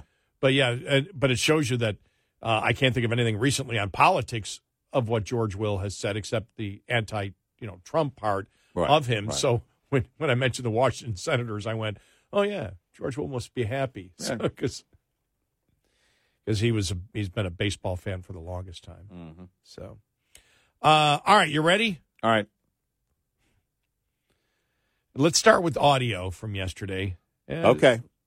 All we'll, right. we'll go to Blinken first. Oh, okay. This is Secretary of State Blinken Mm-hmm. not answering the question from Senator Hagerty about can you guarantee that no U.S. funds were used to fund the October 7th Hamas terrorist attacks? And we're talking about the, the amount of humanitarian aid that we have given the Palestinians that we know has ended up in the hands of Hamas. Right. This is outside the six billion. This is outside the financing of Iran, and it's something that we've spent some time talking about last couple of weeks. And they've tried to deny. Well, no, all of it went to humanitarian uh, uh, purposes. So the question was asked from Senator Hagerty to Secretary Blinken yesterday. I think the question I'd like to ask is has can you guarantee us that, that no taxpayer money, no US taxpayer money went to fund the attack that Hamas delivered in Israel on October the 7th? So we have, and we've had uh, from day one, uh, and we'll get obviously get back to you in the in, in response to this letter, a robust monitoring, inspection, uh, verification system for the assistance that goes uh, to uh, any international organization, uh, no, and including. Can you guarantee UNRWA. though that US taxpayer dollars didn't go to Hamas to help fund this attack on October the 7th? So everything uh, that we're doing in terms of uh, making sure that the assistance is used for purposes for which it's uh, designated, not for other purposes. As I said, we have a robust system in place. Um, Can I can I share my concern, this, Mr. Secretary, to be more specific about this? Uh, in May of 2021, I traveled to Israel after the 11-day war. I met with Prime Minister Netanyahu with his national security advisor. They briefed me and my team on the fact that every humanitarian aid dollar, every foreign aid dollar that goes into Gaza is controlled by Hamas. They either direct it, they tax it, or they divert it. They even take pipes intended for the water system for civilians. and turn those into rockets that are aimed at at, uh, at Israel. We've seen Hamas's own videos demonstrating this. So I'm going to come back and ask you: Can you guarantee that U.S. taxpayer dollars weren't used in October 7th? What, what, what I guarantee is that um, we take every possible precaution to ensure that these these uh, resources are not diverted. So no, he can't. Yeah, But the they answer can't- is no. they- but they can't answer. Nobody can answer a question. We'll play more of not answering the questions uh, yesterday. It really Mm-hmm. is amazing. I mean, when you think about it, because there is such there is such a consistency in this administration of nobody being able to answer any questions. But they're doing a wonderful job and they're trying very hard. Oh yeah, everything's going great. Just amazing. Uh, I will say this: I'm going to play this audio cut because this is something. This is, we we don't hear much from the Republican Senate leadership. You did yesterday as they held their weekly uh, press briefing, and this is how they need to be talking about the situation at the border, especially right now with everything that has gone on. Here we go. I've just returned from the southern border, and it's painfully clear that with Joe Biden's open border strategy, we're at increased risk of terrorism. Just three days before I got there, alert border agents seized a migrant with four explosive devices, the size of cannonballs. These are clearly tailor made for terrorism. The night we were on midnight patrol, we encountered a couple of dozen of migrants from as far away as Moldova. One man, middle aged, said he was traveling as a family. That's because families receive special treatment. He was holding tightly onto a 10 year old girl. There was no mother, there was no sign of affection. And you know, we used to do things like DNA testing to make sure that children weren't being exploited. Well, Joe Biden canceled all the DNA testing, so now you don't know who is coming into this country pretending to be families. Eight million illegal immigrants have come into this country during Joe Biden's presidency. Last month, another all time high. It's gotten so bad the Department of Homeland Security has issued an increased risk of terrorism in this country. Of those 8 million, 2 million are gotaways, people that run and hide so they're not captured. Even if only one of a thousand of them are terrorists, that's still 2,000 terrorists in our midst. Remember, 9 11, it only took a dozen terrorists to take down the World Trade Center and hit the Pentagon. The Border Patrol knows what we need to do it's enforce the law, it's bring back the Remain in Mexico policy, it's this ending of catching release and, re, and finish building the wall. Joe Biden won't allow any of it. Any additional border funding has to be used to stop the flow, not to make them come faster. Senator Barrasso yesterday with the uh, Senate leadership uh, uh, behind him yesterday. This is something that if you're ever going to talk about the border with Israel, you have the, you know, uh, after the uh, uh, Israel situation, right now is a perfect time to talk about it. And that story about the guy getting caught crossing the border with bombs. Right. Why? Yeah. And and if the American public is ever going to respond, this is the kind of thing you would hope that they respond to. And I say hope because I don't know what the American public right now is responding to. I'll know better next election. And maybe some Yeah. indications from state elections this year, you know, maybe something, you know, in the next week, but uh, in all likelihood, we won't know until next year where the American public actually stands. Well, it, and it makes you wonder what internals are showing, uh, and and in the White House, the concern for the border right now. It has to be growing, but I could be wrong. Tragically, wrong. We'll have more audio on the way. 86690 Red Eye. Coming up, more with Gary McNamara and Eric Harley. It's Red Eye Radio.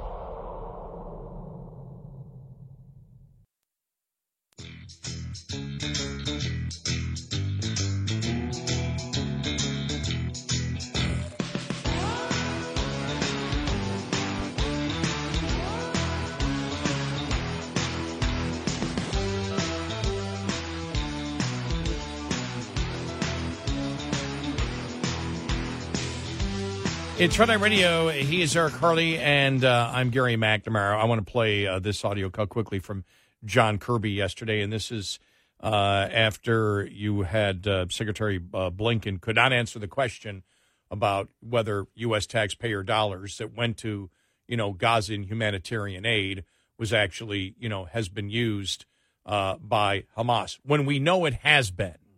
You know, we know that it has been in the past and it is now. I mean, there's no nothing that shows there's been a change. Here's John Kirby yesterday. We, I want to be very clear on this. We have seen no indication, none, that Hamas has gotten their hands on any of the humanitarian assistance that has gone in. There you go. You believe him? No. Does he know that he's lying? I guess would be the question. Or is he just ignorant? There's no way he doesn't know the truth. Just amazing. There's no way he doesn't know the truth. He's lying. And it's just, you know, you just shake your head. You're just like, what in the hell? Well, again, you know, this administration is acting in defense of Iran and Hamas and terrorists. Well, there's no evidence. Well, you can't prove that. Well, we don't. Iran's not going to use this money for that. They're not going to. We can't. I I don't. Was it the New know, York, there- was it the New York Times last week that wrote the article on Hamas taking the fuel? Was it the New York Times or the Post? I can't remember.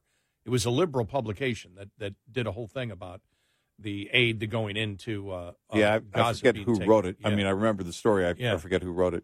Yeah. But I mean, it's it's widely known. Yep.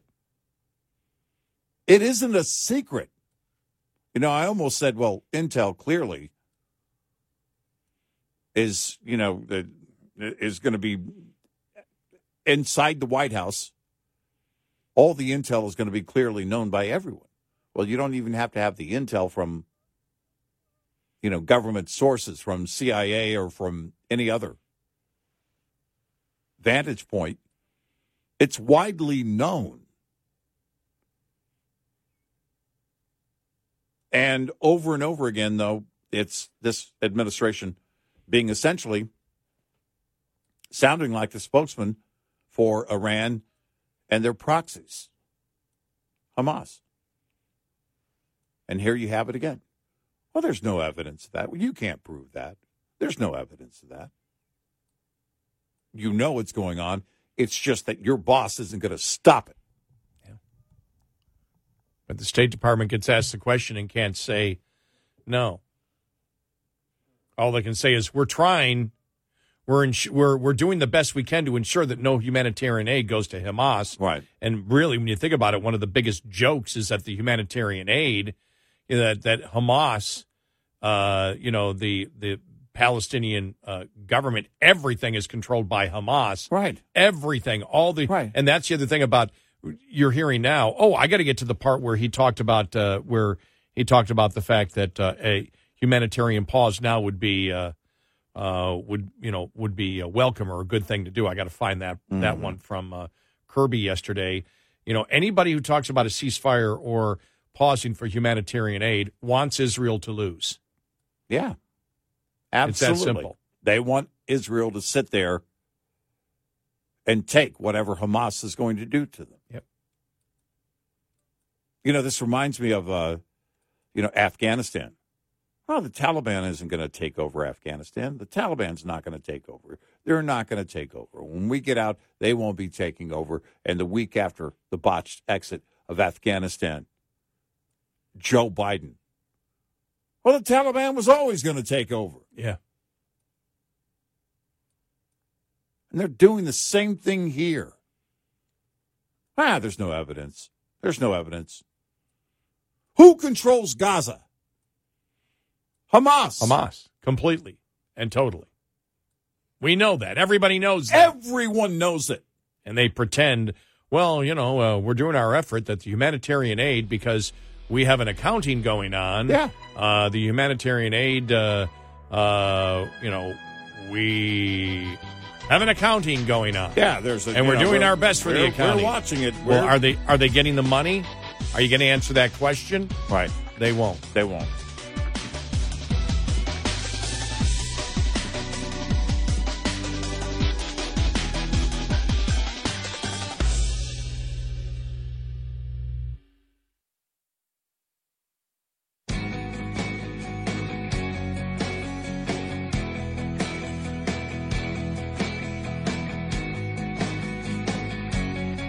On your smart speaker, say, play Red Eye Radio. And, if you're really nice, she might. Red Eye Radio. And he is Eric Harley, and I'm Gary McNamara. All right, I found the audio cut uh, from uh, Kirby from uh, uh, yesterday. So uh, here we go. And, All right. and, you know, you've heard ceasefire, humanitarian pause now is the new humanitarian pause now is the new word for ceasefire. Right. The new phrase. Right. Here we go. Here's John Kirby yesterday at the White House. Uh, given the airstrikes in the, on the refugee camps near Gaza City, uh, would now be the time for a humanitarian pause? I know you've said that U.S. position is no ceasefire, you don't support a ceasefire, but would now be the time for a humanitarian pause? Well, without getting into this specific moment that we're in right now or, or uh, litigating this from the White House podium, we do believe that humanitarian pauses could be of value. But they- You don't have to go any further. Yeah. Israel, stop defending yourself. Yep. And the and the real war, when you look at it, because it's the ground war, is what less than three days old. Yeah. Yeah. Three days old, maybe. Yep. Maybe three, four days at the Yep. most. Yep. But Hamas knew that they could control all of this because they knew they were going to have the liberal media of the world on their side. Hamas knew they could do this. They knew. We're going to make Israel look like the bad guy. And and that's the tightrope that the White House, as we've talked about over and over again, Uh-huh. which shows that they don't support Israel. They don't. They don't support Quit Israel. saying you do when Right. you actually don't. Right.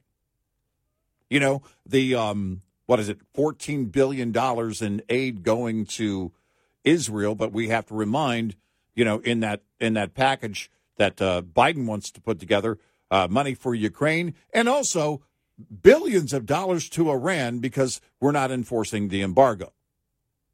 That's not spending, but it still is within the grasp Yep. and authority of this White House, and they refuse to cut Iran off. I mean, they're they're trying to play both sides of the game here, and we've said it. Financially, they're trying to play both sides of the game because Republicans should say this.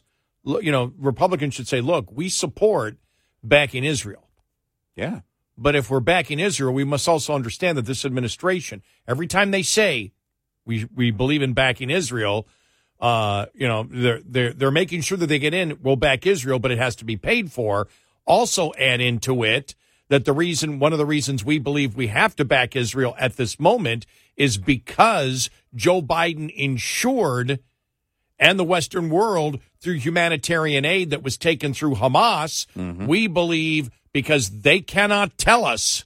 Blinken could answer the question yesterday. Can you guarantee us no humanitarian aid has gone to Hamas when the belief is, and even it's been reported by liberal media, that Hamas takes the aid and uses it, you know, takes the gasoline, uses it for their generators Right. in the tunnels and the food. You mm-hmm. know, they're extremely well stocked in Hamas because they simply take the humanitarian aid. Why? Because they are the oppressors that control Gaza. Yes. And they're a terrorist group that controls Gaza. They're so, of course, so they're taking the humanitarian money, and the president is ensuring both with the six billion, which, by the way, they never did renegotiate it. That was a lie, and Republicans really never hit that. Andrew Right. McCarthy Right. pointed that out. Republicans never did. Right. Andrew McCarthy They went point by repeated point. what they had already said as if it were a new development. Right. And we need to talk about the fact that Biden changed Trump policy that has rewarded Iran with tens of billions of dollars that they've given to Hamas and Hezbollah. Hamas now has committed a huge terrorist attack against Israel. And now they're also Iran proxies funded by the oil money are now attacking military installations, U.S. military uh, installations and planning more terrorist attacks on Western sites and United States sites. You got to tell the entire story. Republicans every single day. And I don't know what's so hard for them not to do that. No, it needs to be a focus. Needs to be a focus every single day. The American people need to know. Yeah. If you're not painting the entire picture, then you're not going to get the political will that you are looking for, that you need. You've got to convince, you've got to show the American people what's going on. You have to demonstrate that very clearly every single day. Could, could you imagine if three days into Afghanistan, the the uh, the people were asking questions whether we need to stop? Yeah, right. Or I think what was also pointed out was D Day. Yeah. Well, we shouldn't have gone in on D Day. Uh, we There were, shouldn't. too, have, there were there were too many civilians there. yeah, French civilians were still all over the place. Yeah. So we shouldn't go in. Right. I mean, this is again every time you hear humanitarian pause or a ceasefire, and I think the new one now is not a ceasefire. I think humanitarian pause has replaced Yeah, ceasefire. right, right. Because we're doing this because we care. Yeah, it sounds kinder and, gentler. And so we're we were looking all the time. All right, when is the White House going to say, okay, let us, you know, you know, yeah, humanitarian pause? And you notice he didn't say because of this particular situation. He said in general. Right. In gen- that makes it Right, worse. Yeah. Yeah. In fact, he went out of his way Right. to say that. Yeah. Well, we're not going to, you know, litigate this particular situation from uh, from a podium. Right. Just in general, Just in humanitarian general. pause uh, could be of value. Right. What? I gone are the days. Hmm. And, and then he says, "But you you need to you need to be able to rely on both sides in order to make sure that uh, it works." yeah, yeah. You're an idiot. Uh, you're an you're an absolute idiot. it's it's just moronic. I mean, you think about the days after 9/11. Remember when Richard Gere was at the fundraiser for first responders and he did some kind of kumbaya thing and he was booed? Remember how Americans were saying we have to go after those who were responsible for 9 11? I really wonder. I really wonder, and I've been wondering for days now, what the response of the American people would be, the left would be if we were attacked again on American soil. Here it is, already forgotten. Michael Brendan Dougherty, National Review. Hamas's atrocities are already being forgotten, interred in false equivalencies. Yes. And he goes, every 9 11 memorial I've seen seems to include the words never forget. Yeah. And you and I have said many years ago, we said, Yeah, well, we've forgotten. We, we've forgotten completely. Yep. We've, we have forgotten the enemy that we face each and every day. Yep. You may remember the lost souls, but we have forgotten what caused it. Right. Well, we've never really acknowledged as a nation what caused it. Right. We know because you and I remember how the media covered the 9/11 Commission, which Mm-hmm. said we were they were at war with us, we weren't at war with them, Right. and we should have considered preemptive actions. And we said because the media was focused on, well, we need better intelligence, need better intelligence. The 9/11 Commission said, yeah, we need better intelligence, but if we're not willing to act on it, better intelligence means nothing. Well, you and they ignored Osama bin Laden and Peter Arnett in a cave. Remember that? And Osama bin Laden saying, "We're declaring war on the U.S." And nah, still, that didn't get through. The the other attacks, well, that didn't get through. Well, we didn't go to war with them.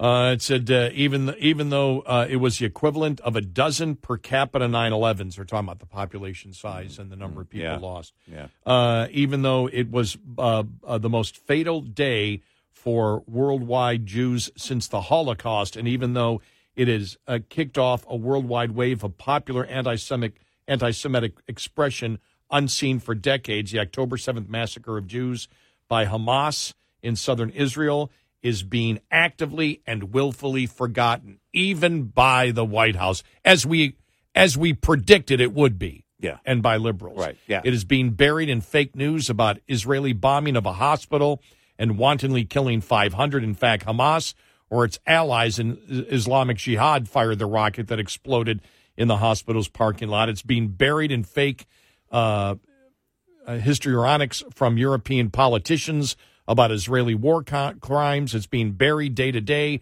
by front page pictures in the New York Times and Washington Post of destroyed buildings in Gaza with no real description of what purpose the building served for Hamas. It's being buried in fake out news that the half German beauty uh, whose lifeless body was paraded and spat on as a war trophy by Hamas was in fact recuperating in a Gaza hospital. That fake out was used by online trolls to allege that Israel had been falsely using the death of the young woman in prop- in a propaganda operation. But as it turned out, again and again and again and again, Hamas was in fact more monstrous than you first suspected. Weeks later, buried under the pictures of Gaza, the news came out that she was beheaded. It says we rightly deplore the pointless violence of terrorist groups such as Provisional IRA, who led 30 years of mayhem across two islands, only to get a deal very similar to the one offered to them more than a decade before their ceasefire. In 2019, America's reading public made a bestseller of Say Nothing, a gripping journalistic account of just one gruesome IRA murder, uh, the execution of Jean McConville, a mother of 10, an Irish woman who was killed by Irish terrorists as a suspected informant and just talking about how you know we viewed those things and now how we view this here making the comparison. No it's already being forgotten interred in false equivalencies. If hamas uh, laid down its weapons faced justice and gave up its hostages the people of gaza would still be in a pitiful state but unmolested by israel. If israel laid down its arms october 7th would repeat itself until the shared dream of Hitler and the Ayatollah was accomplished. Don't ever forget that. And by the way, when it says don't forget, not only have we not forgotten, but the United States and a portion of liberalism has become a cheerleader. Yeah. Cheering terrorist acts and unspeakable murderous conduct of a terrorist group against innocent civilians. They have cheered it Yep. in the United States. Yep. As he writes, Um, proactively, uh, actively, and willfully forgetting, erasing Yeah. the atrocities here. Israel should stand down and not defend itself. That's their position. Hamas should have their way. And as you point out, the anti Semitism of so many, and you're seeing the radicals everywhere And it's who it's want Israel Yeah. gone. Remember when it, I'm old enough to remember when it was Ahmadinejad, the former leader of Iran, saying, We want Israel wiped off the map. Now it's people in the U.S. Yeah. Yep. And every every time when you see yesterday when Kirby said that humanitarian pause, Yeah. and that comes from the White. That's the White House. Yeah, yeah. stating it. Yeah. Iran and every one of our enemies looks at it and laughs and go, "My God, these people are gutless." Yep, we can play this all day long. They're, they're not going to do a thing about it. They're appeased. They understand. Well, Hamas and Iran is thinking the president is appeasing because he knows, and then they are built with confidence, believing Americans want Jews dead too. Yeah. Yep. And what the administration is doing by now trying to hamper the Israelis, Iran, and all of our enemies looks at as wow. They can't even, the president of the United States, the White House, can't even say, Israel, go win this war. Right. They have to give deference to Hamas.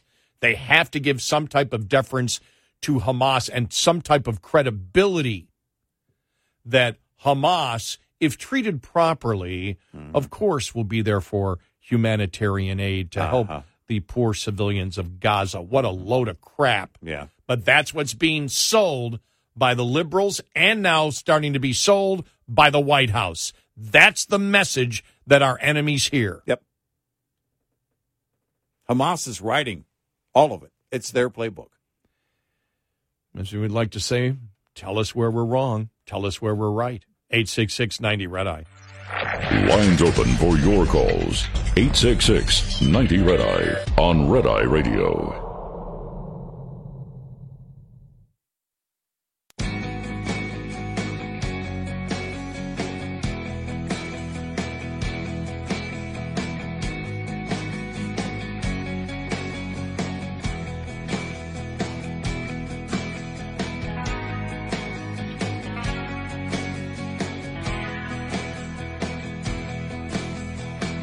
It's Red Eye Radio. He's Eric Harley, and I'm Gary McNamara. One good thing is uh, you, uh, this. Uh, make sure we put out the good stories too. After we found out that a hundred of uh, Columbia University professors, uh, you know, basically put out that letter defending the students who defended Hamas's actions. You have uh, this story out yesterday from the New York Post. More than 200 faculty members at Columbia University said Tuesday they were appalled by the spate of anti Semitic incidents on the campus days after scores of their colleagues signed a letter demanding or defending students who supported Hamas. So, yeah. One bright point, right? Yes.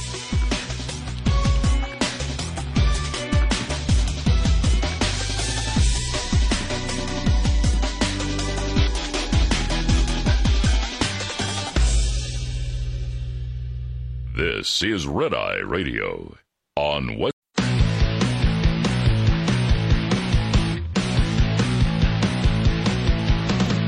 Now, it's Red Eye Radio. Gary McNamara and Eric Harley talk about everything from politics to social issues and news of the day. Whether you're up late or you're just starting your day, welcome to the show. From the Uniden America Studios, this is Red Eye Radio. All across America and around the planet, we are Red Eye Radio. He is Eric Harley, and I'm Gary McNamara. Good morning. We finally got it. What did we get? It took time, but we got it. I saw this headline yesterday, and I burst into hysteria. Yeah? Are you ready? Okay. From the Huffington Post. Yeah. Opinion uh, by Stephen Crockett Jr., opinion editor at HuffPost.com. All right. The NFL wishes it could be Taylor Swift. Tall, attractive, safe, and white. 70% of the NFL is black. About 42% of the avid fan base is black. I don't know how he came up with those numbers. I'd like to see where he comes up with those numbers. Hmm. And that the, because as a percentage of the population, it would mean that blacks are way more passionate of the NFL than whites. And I don't know if that's the case. Hmm. I just wonder where he got his numbers from.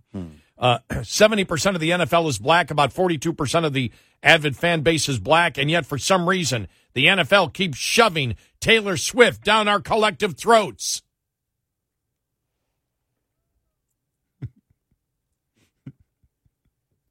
And it just goes on and on. Well, you, know, it, it doesn't. inevitably it had to become Yes. about race. Yes, of course it did.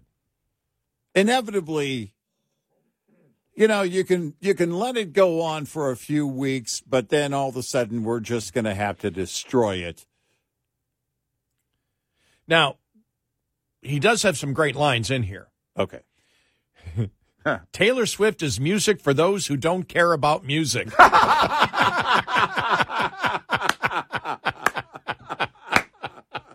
Okay. That That was great. Brilliant, Yes. actually. Yes. At least not real music. Is what she's All right. she's milk toast Beyonce. Yeah. she's right. white toast without butter. she's that thick Texas toast without the barbecue sauce. And in that, she's uh-huh. safe. She doesn't have to make too much noise in the protest space. She can be 33 years old, still recording high school love breakup songs. She can stay in that right hand lane doing the speed limit because not only do white girls love her, but so do their parents. Moms love easy listening. This way they don't have to explain to their children where exactly Pound Town is located. Nor should they have to. Oh my gosh. because Swifty and the Swift boats don't wade in that water, and that's a good thing. Okay. Oh my gosh. Yeah. Uh, Taylor Swift doesn't make music that you have to turn down. In fact, she makes music that you can turn up because Taylor Swift is everything right with America. She's tall and, conve- and conventionally attractive and embodies the Midwestern awe shucksism normally reserved for folks that have never been to the big city. She's the average girl white America loves. And so does the NFL, which means as long as she's dating Travis uh, Kelce, then the football watching public is going to have to deal with Taylor Swift every damn Sunday because sadly, Taylor Swift is exactly who the NFL wishes that it could be. Look, there's Taylor eating a hot dog. Oh, look again. Taylor is making a sad face. Oh, wait, did Taylor leave the game? No, she's back. She must have run to the bathroom. It's nauseating the amount of time the NFL is openly, openly pandered to the Swifties by showing the singer in the skybox with Kelce's mom and uh, quarterback Patrick uh, Mahomes' wife. During her inaugural appearance on Sunday Night Football, Swift was shown 17 times for just attending the game. If you and your friend played a drinking game that included taking a swig every time Swift was shown at any of the four Kansas City games, well, I will make sure to say kind things about you at your funeral. Yeah. Swi- what Swift has captured is the elusive middle America. You know, the middle America that doesn't exist, but politicians speak about. I have no idea. By the way, he has a lot of dots, but he doesn't connect anything Yeah. in, in this whole Yeah, thing. yeah. Uh, and then it goes on to talk about. Um, uh, let me see here. Um, let me see.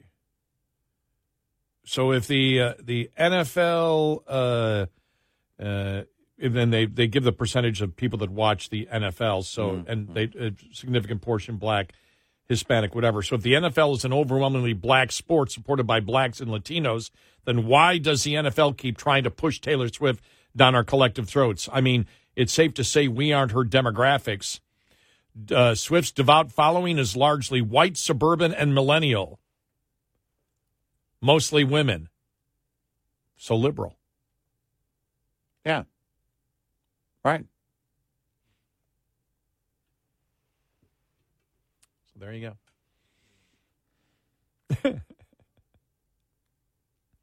but it's just it's hilarious, and it goes into it brings in Kaepernick and starts going through all the that this is inherent of the race. By the way, it's not the NFL that promoted her. I was going to say, what does the NFL have to do with this? It wasn't the NFL. That that's the one thing he gets wrong. It was the NFL broadcast. Mm-hmm. That's not the NFL. Right. It's not the league doing Not the league doing it. It's a separate entity from the league. Right. It's the media doing it. Mm-hmm. And tell me which of the networks and the people covering NFL, how many are liberal and promote liberal values, and how many promote promote conservative. Right.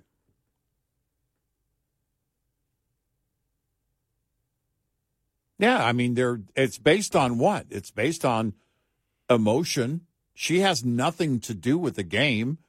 She's just dating a player. Yeah. Oh, look.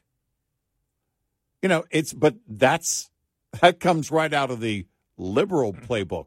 No, it has to do with it, uh, it, it's easy. It has to do with. And by the way, she herself has mostly stayed out of politics, but we know she voted for she she voted for Biden. She made it clear she voted for Biden. Mhm. And on other issues, she's made it clear she leans liberal. Yeah. So what's the Right. point? Right. Liberals are racist. I guess. I, I don't. I guess. You can't. This liberal infighting has to stop. or not.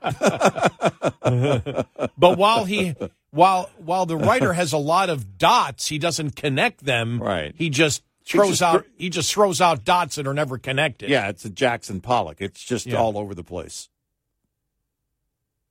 But I just I loved it when I saw it yesterday. I burst out Yeah. laughing, and Yeah. I will admit, Got to make it about race. M- Mr. Crockett does make some some great points musically though that are pretty funny. Makes music for people who don't care about music. well, not not at least real music. Yeah, right. It, it's look. Yeah, but the whole thing is where he says because he. You, do you see what he called it? He called the NFL a black sport. Hmm. He sees it. He sees everything in the identity of the person doing it. Right. The American public doesn't see, in general, any sport as black and white. Right. It may be.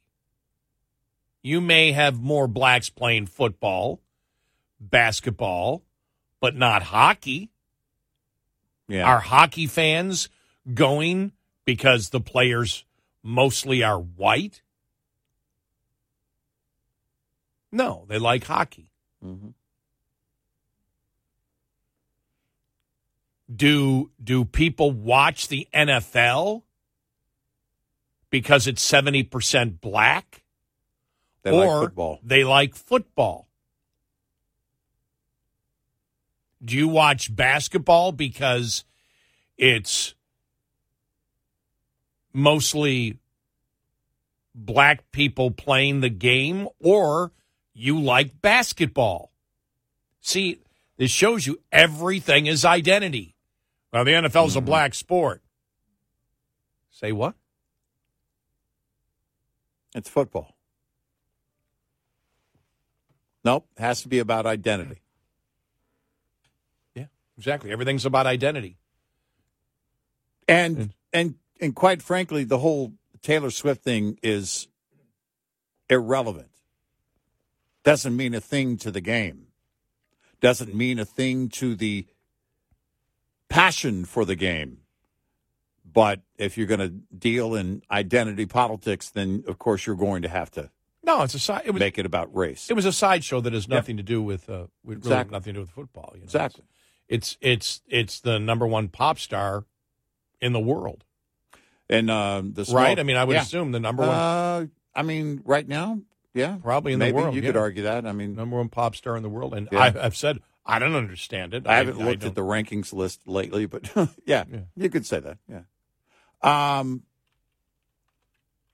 in the uh, in the small town, a couple hours here from here, where I started my radio career, we had a um, a CBA team, basketball team, and they played at the university, the local university, and Spinderella, the DJ from Salt-N-Pepa, was dating one of the players. And she came to the game. Now, she came to quite a few games, actually. She made quite a few games. And it was kind of a, you know, small town buzz thing. You know, a, a celebrity coming in to, you know, watch her boyfriend play on a CBA team. And CBA really, you know, didn't take off. It's it, minor league basketball. Yeah. But in a small town, hey, you had something to go watch. Oh no! I, I when I lived in Rockford, Illinois, and they had their uh, CBA team. It was extremely Yeah. popular. I mean, they draw they'd pull in seven, eight, nine thousand people to a game. Right. And and we looked at it and it was like, you know, asking the question, why would Spinderella, you know, be interested in in a player and and you know, what what what do they have in common? You know, clearly she's not in it for the money. they made what, about a hundred bucks a season maybe as players? But it was kind of, you know, it was one of those things where, well, you kind of welcome the distraction. You know, the CBA team didn't do too well locally. I mean, plenty of support, but you know, it wasn't going to go anywhere, and we knew it wasn't going to last very long. But it was, you know, it was buzz. Here's the thing. I remember. I remember. You know, what I remember. I remember in the because it got a lot of publicity local. But again, there there were no computers and stuff like that. But I, you know, it. But I remember when, um, uh, and it had to be the late. When when did Hammer become big? Uh, late '80s, early '90s. Okay, in there. It was the late '80s when because it was always a big thing. I never forget going to Mm-hmm. a, a Bills game one time, and they were sitting out there in the public, and it was Rick James and Hammer at Yeah. a Bills game. Right. Yeah.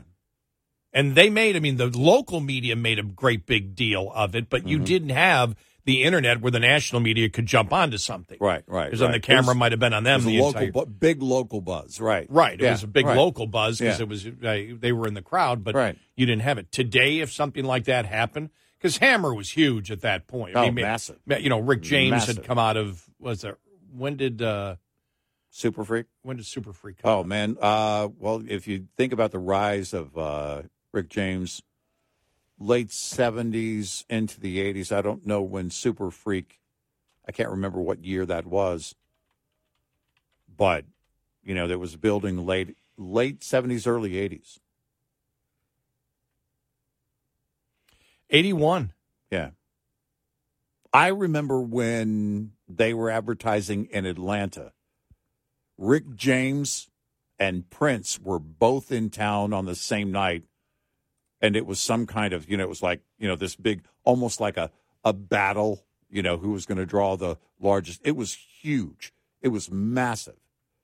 And Prince wasn't quite at that point, he wasn't the superstar that he became. And uh, yeah, so and of course, Rick James, uh, the the bass line, they sampled uh, "Can't Touch This," the Hammer song, Mhm. Yep. is is from Super Freak. and and uh, Rick James, uh, uh, born and raised in Buffalo. Just so Mhm. that's you know. Yeah. But uh, I'll never forget Hammer, and then uh, and then there was stuff. I just remember that back because then the Bills became you know that's when the Bills started winning and everything else in that Right, time. right. And then there'd be more celebrities around at that particular point, but it was more on a local level. But I just remember that that was a big thing. And no, I mean, it was Yeah. just a big thing, and nobody bothered them. I, they Right. sat a couple rows from us, Right, right. and it was just look and go, oh, there they are. There's Right. there's Rick James and Hammer, and Yeah. it's like, yeah, but sorry, there's a Bills game on. Exactly. It was like the opposite. Well- oh, there they are. Game's on. Well, Forget see, about you. with our CBA team, it was like, oh, look, there's something to watch at the CBA mm. game. There's, there's Spinderella. it was, you know, the, if you look at what they're doing in the broadcast here, they're playing on something that you can't really ignore. If she's there at the game and she's with with Kelce, as long as they're a thing, it's that's going to be the case. It, they're to it's going to be noted during the broadcast, and it's it goes back to what we've been saying about like the Today Show and Good Morning America. You know, showing all the viral videos and everything else. It's because people are responding to it. And if I know a lot of us are saying, "Eh, that doesn't. That's not what I tuned in for," and it's annoying. But a lot of people are responding to it. They're getting a response by doing it. Otherwise, they wouldn't be doing it. the biggest mistake the writer's making is the NFL is not the people broadcasting. Right. This isn't the league doing this. Right.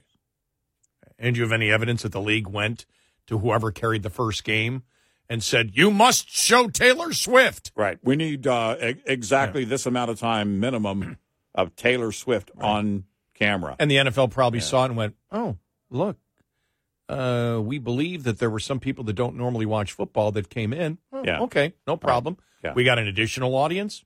They, the NFL owners, if they even thought about it, Right.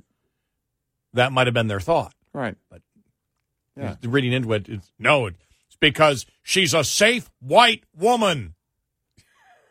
Come on. Well, ask any of her ex boyfriends; they may disagree with that. Well, I mean, you know, if if Beyonce were single, she's a massive global superstar. Oh, yeah. And if she were single and dating a player, it would be massive. It would be huge, yeah. and you would see her on camera a lot if she were at the game. Eight six six ninety red eye. Brought to you by Hot Shot Secret. Hi, I'm Jen Loomis, a transport safety expert at JJ Keller, and I'm here to share a tip on speed and space management. In order to manage speed, you need to understand the four factors involved in stopping a vehicle. Perception distance is the distance a vehicle travels from the time you see a hazard until your brain recognizes it. The perception time for an alert driver is approximately three fourths of a second. Reaction distance is the distance a vehicle travels from the time your brain tells your foot to move from the accelerator until your foot hits the brake pedal. The average driver has a reaction time of three fourths of a second. Brake lag distance also needs to be taken into account. When operating a vehicle with air brakes, it takes about half a second for the mechanical operation to take place. Finally, braking distance is the distance it takes a vehicle to stop once the brakes are applied. Braking distance is affected by the weight, length, and speed of the vehicle, as well as road condition. This tip was brought to you by JJ Keller and Associates. Visit us at jjkeller.com. Get in touch with Red Eye Radio toll free at 866 90 Red Eye.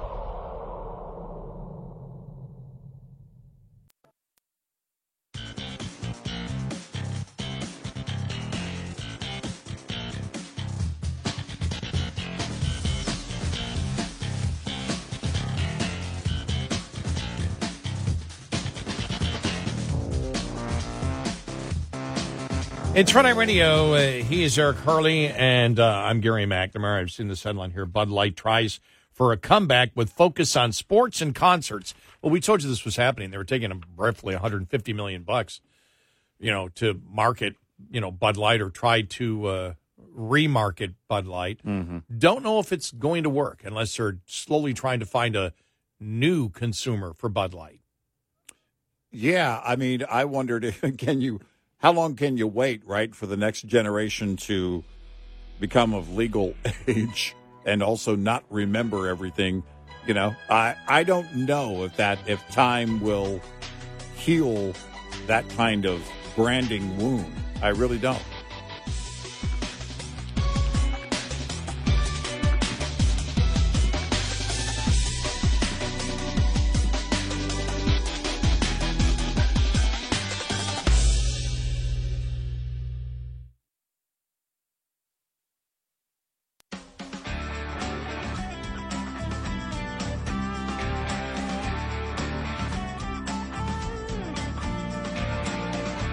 Listening to Red Eye Radio from the Uniden America Studios. And he's Eric Harley, and I'm Gary McNamara. Good morning. Uh, what what did you just tell me that you saw on uh, Twitter? Our, our, Uh, let me Ari go Fleischer back wrote it. it. Just Yeah. we weren't gonna. I wasn't going to go to it, but I just there was I had another Uh, story well, he here. was- but and he was re, uh, retweeting this, uh, and uh, Larry O'Connor, our, our friend from WMAL, reposted this. Uh, Ari Fleischer. CBS began the program calling it an Israeli invasion of Gaza, not a counteroffensive, not a counterstrike. By that measure, the U.S. invaded Germany in 1944.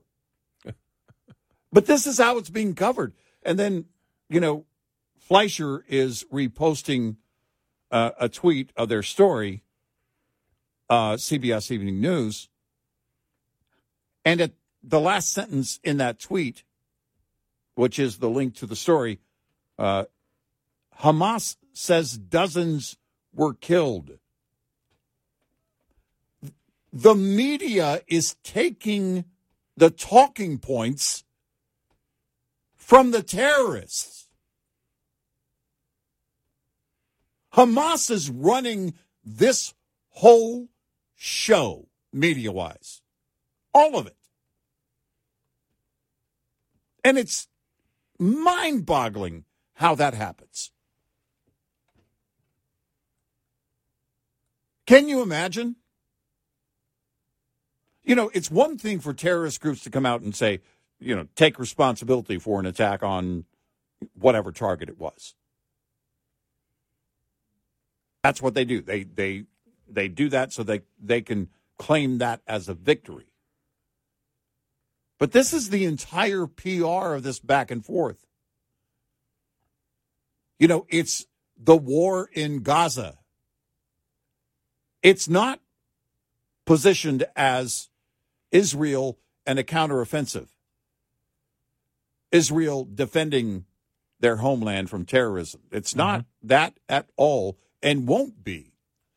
And you know, we we talked about it earlier. They're actively and willfully erasing the truth here. And Israel is the aggressor. Hamas is the victim. That's the way this thing is being positioned, and Hamas knew it was going to play out that way, and they are writing it mm-hmm. Right out of their own playbook for Western media. and the media is doing it. I don't get that at all. As I said, I'm not surprised by what's happening. I'm surprised at how blunt and how quickly they are blunt in their uh, uh, anti-Semitism and their murderous mindset. Yeah. I mean that is Yeah. what when when you because if if you're backing Hamas, you you have a murderous mindset. Yeah. You know, you've seen these protests where they talk about, you know, killing the Jews and killing Right. the Jews, whatever. Right. I mean, it's Right. it's it's quite it's quite blunt. The reason I'm not surprised is, you know, because we've talked about identity politics a lot and how if you judge people by groups and not individuals, you know, this is this is what you uh, this is what you get. Think about it. And when you when you talk about the uh, insanity of the radical transgender movement, you got a ton of young people walking around. And remember, most of the most of the people in the United States that are pro Hamas and pro terrorism are young people. And the more highly educated they are, the more likely they are for the beheading of babies if they're Jews. I mean, I'm not exaggerating that. That's not over the top hyperbole. no, this we're is- seeing that play out. Yeah, this, this is in their actions, in their statements, in their protests, the things that they're saying, the letters that they're writing, Mm-hmm. that they side with Hamas. Well, if you can convince a significant number of young people, and especially young people in the higher institutions of learning, where the professors, I mean, it's just as we know, the the amount of uh, in the teaching profession to begin with, but in teaching in the media, whatever you get there, it's hugely liberal. Yeah. But think about it: in the most highly educated, the- excuse me, the most highly thought of educated Yeah. people in the nation, which would be in the Ivy League, they're the ones who say a man can be a woman if a man says so. Mm-hmm. Yeah. So intelligence has nothing to do, apparently, with telling lies or their judgment of intelligence in general. And our our observation and our opinions of who is the intelligent the intelligent people when we think about the Ivy League colleges is completely and totally wrong mm-hmm. because these are the easiest people that are brainwashed only when it comes to absolute science Yeah. Yeah. in the radical transgender movement and the support of terrorism and genocide. Right. You know, we saw it when that missile hit that hospital. The the liberal media jumped jumped on Israel.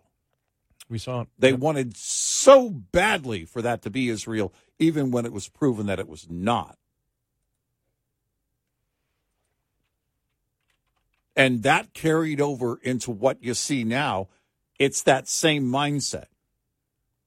But we must position Israel as the aggressor.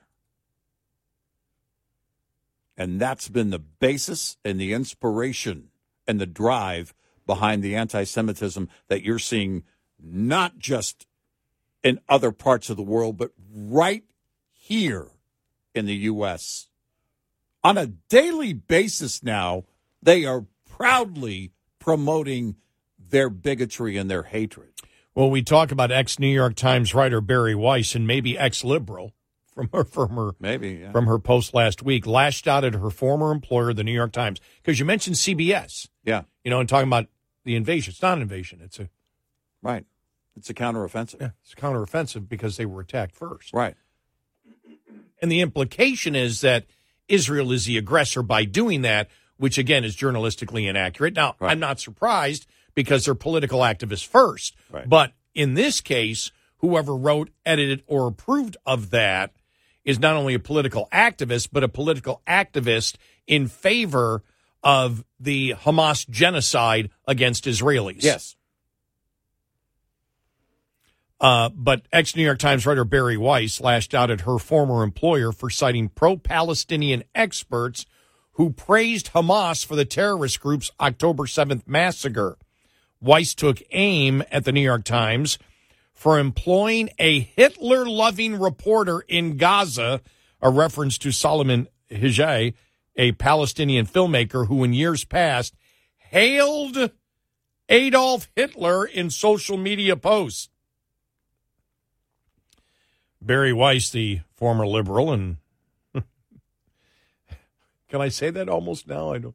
Probably not yet, but she's she's making the case when when she wrote the article last week that wow Trump was right, Yeah. and you know being uh, uh, you know I'm I'm moving I'm moving to the right, but she said if you thought that the Hitler loving reporter in Gaza was the only scandal at the New York Times, think again. Weiss wrote on her ex social media account on Monday. She then post, posted a link to a New York Times story published last week about the atmosphere in Saudi Arabia post October 7th, which quotes Sultan Alamer, a graduate student at Harvard Center for Mideast Studies.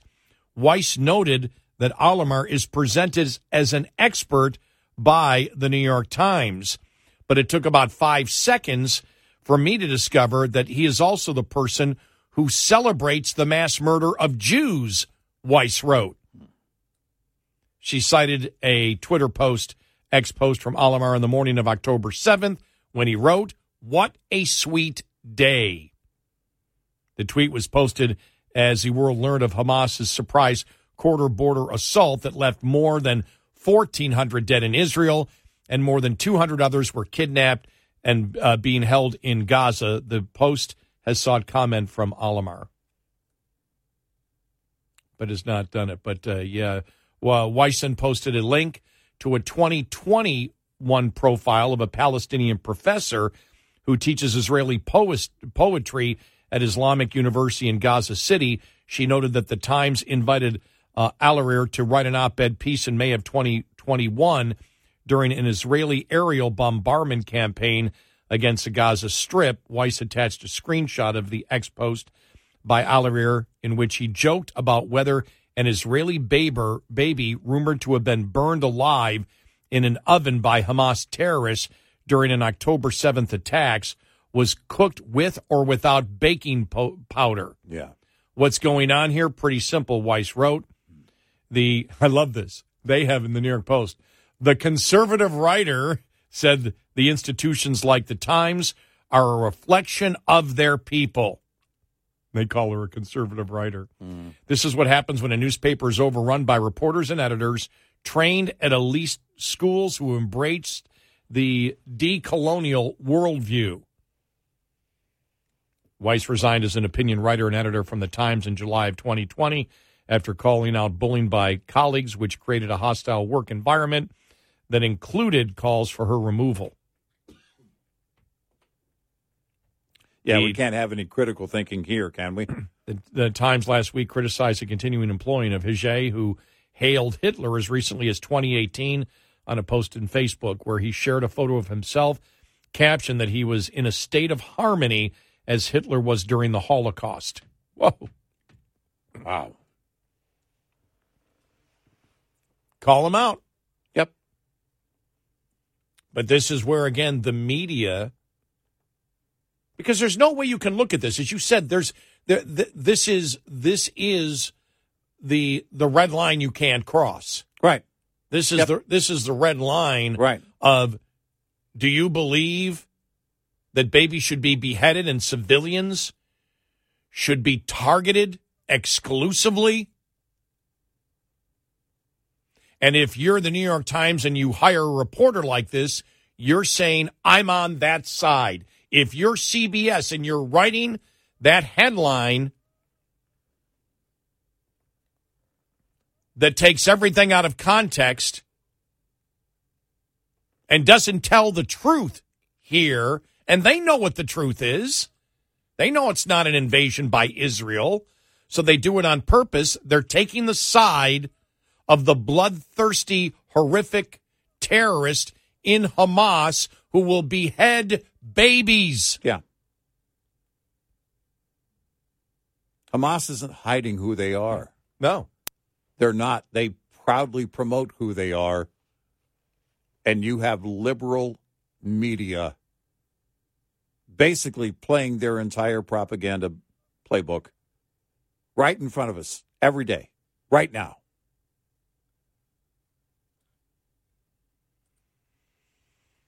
That's just maddening.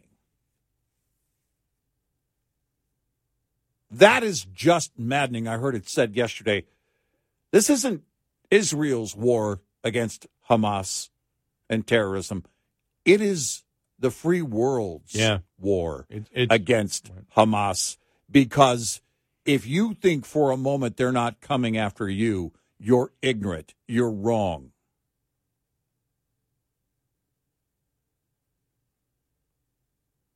Yep. And th- this is what's happening right here. I don't know what the mindset is. I can't even begin to try and figure this out.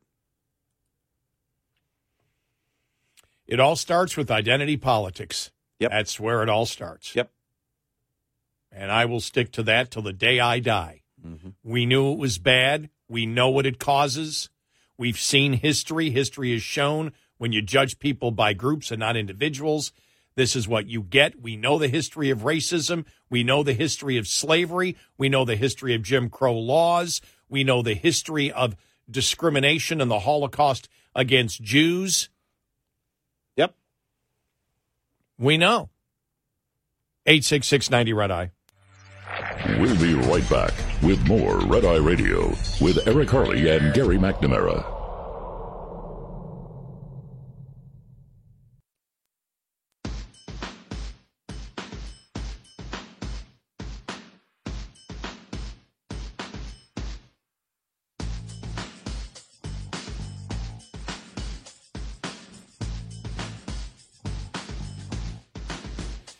It's Red Eye Radio. He is Eric Harley, and uh, I'm Gary McNamara. You would uh, hope that the Republican messaging, especially with Johnson, stays strong here Yeah. and goes after the administration. Like I said, there should be trem- there should have been a tremendous amount of blowback yesterday when John Kirby got up there and said, "Well, well I'm not going to get into the specifics of right now, but yeah, a uh, humanitarian pause right now could be very, you know, beneficial." Shut up. You're telling Israel to stand down. Yep. And then remember, that's the official position of the White Yep. House. Yep. Yep. Once he says it, that becomes the official position. They haven't taken it back. Absolutely.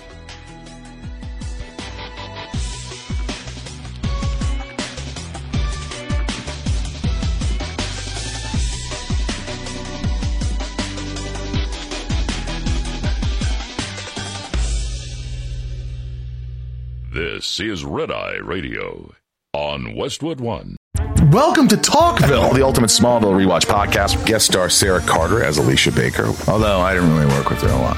But Tom did, and they had some real big smoochy scenes. Yeah. Can we talk about that? Could there be any more sex? What was a three page makeout scene that just kept going? Good Lord, we get it.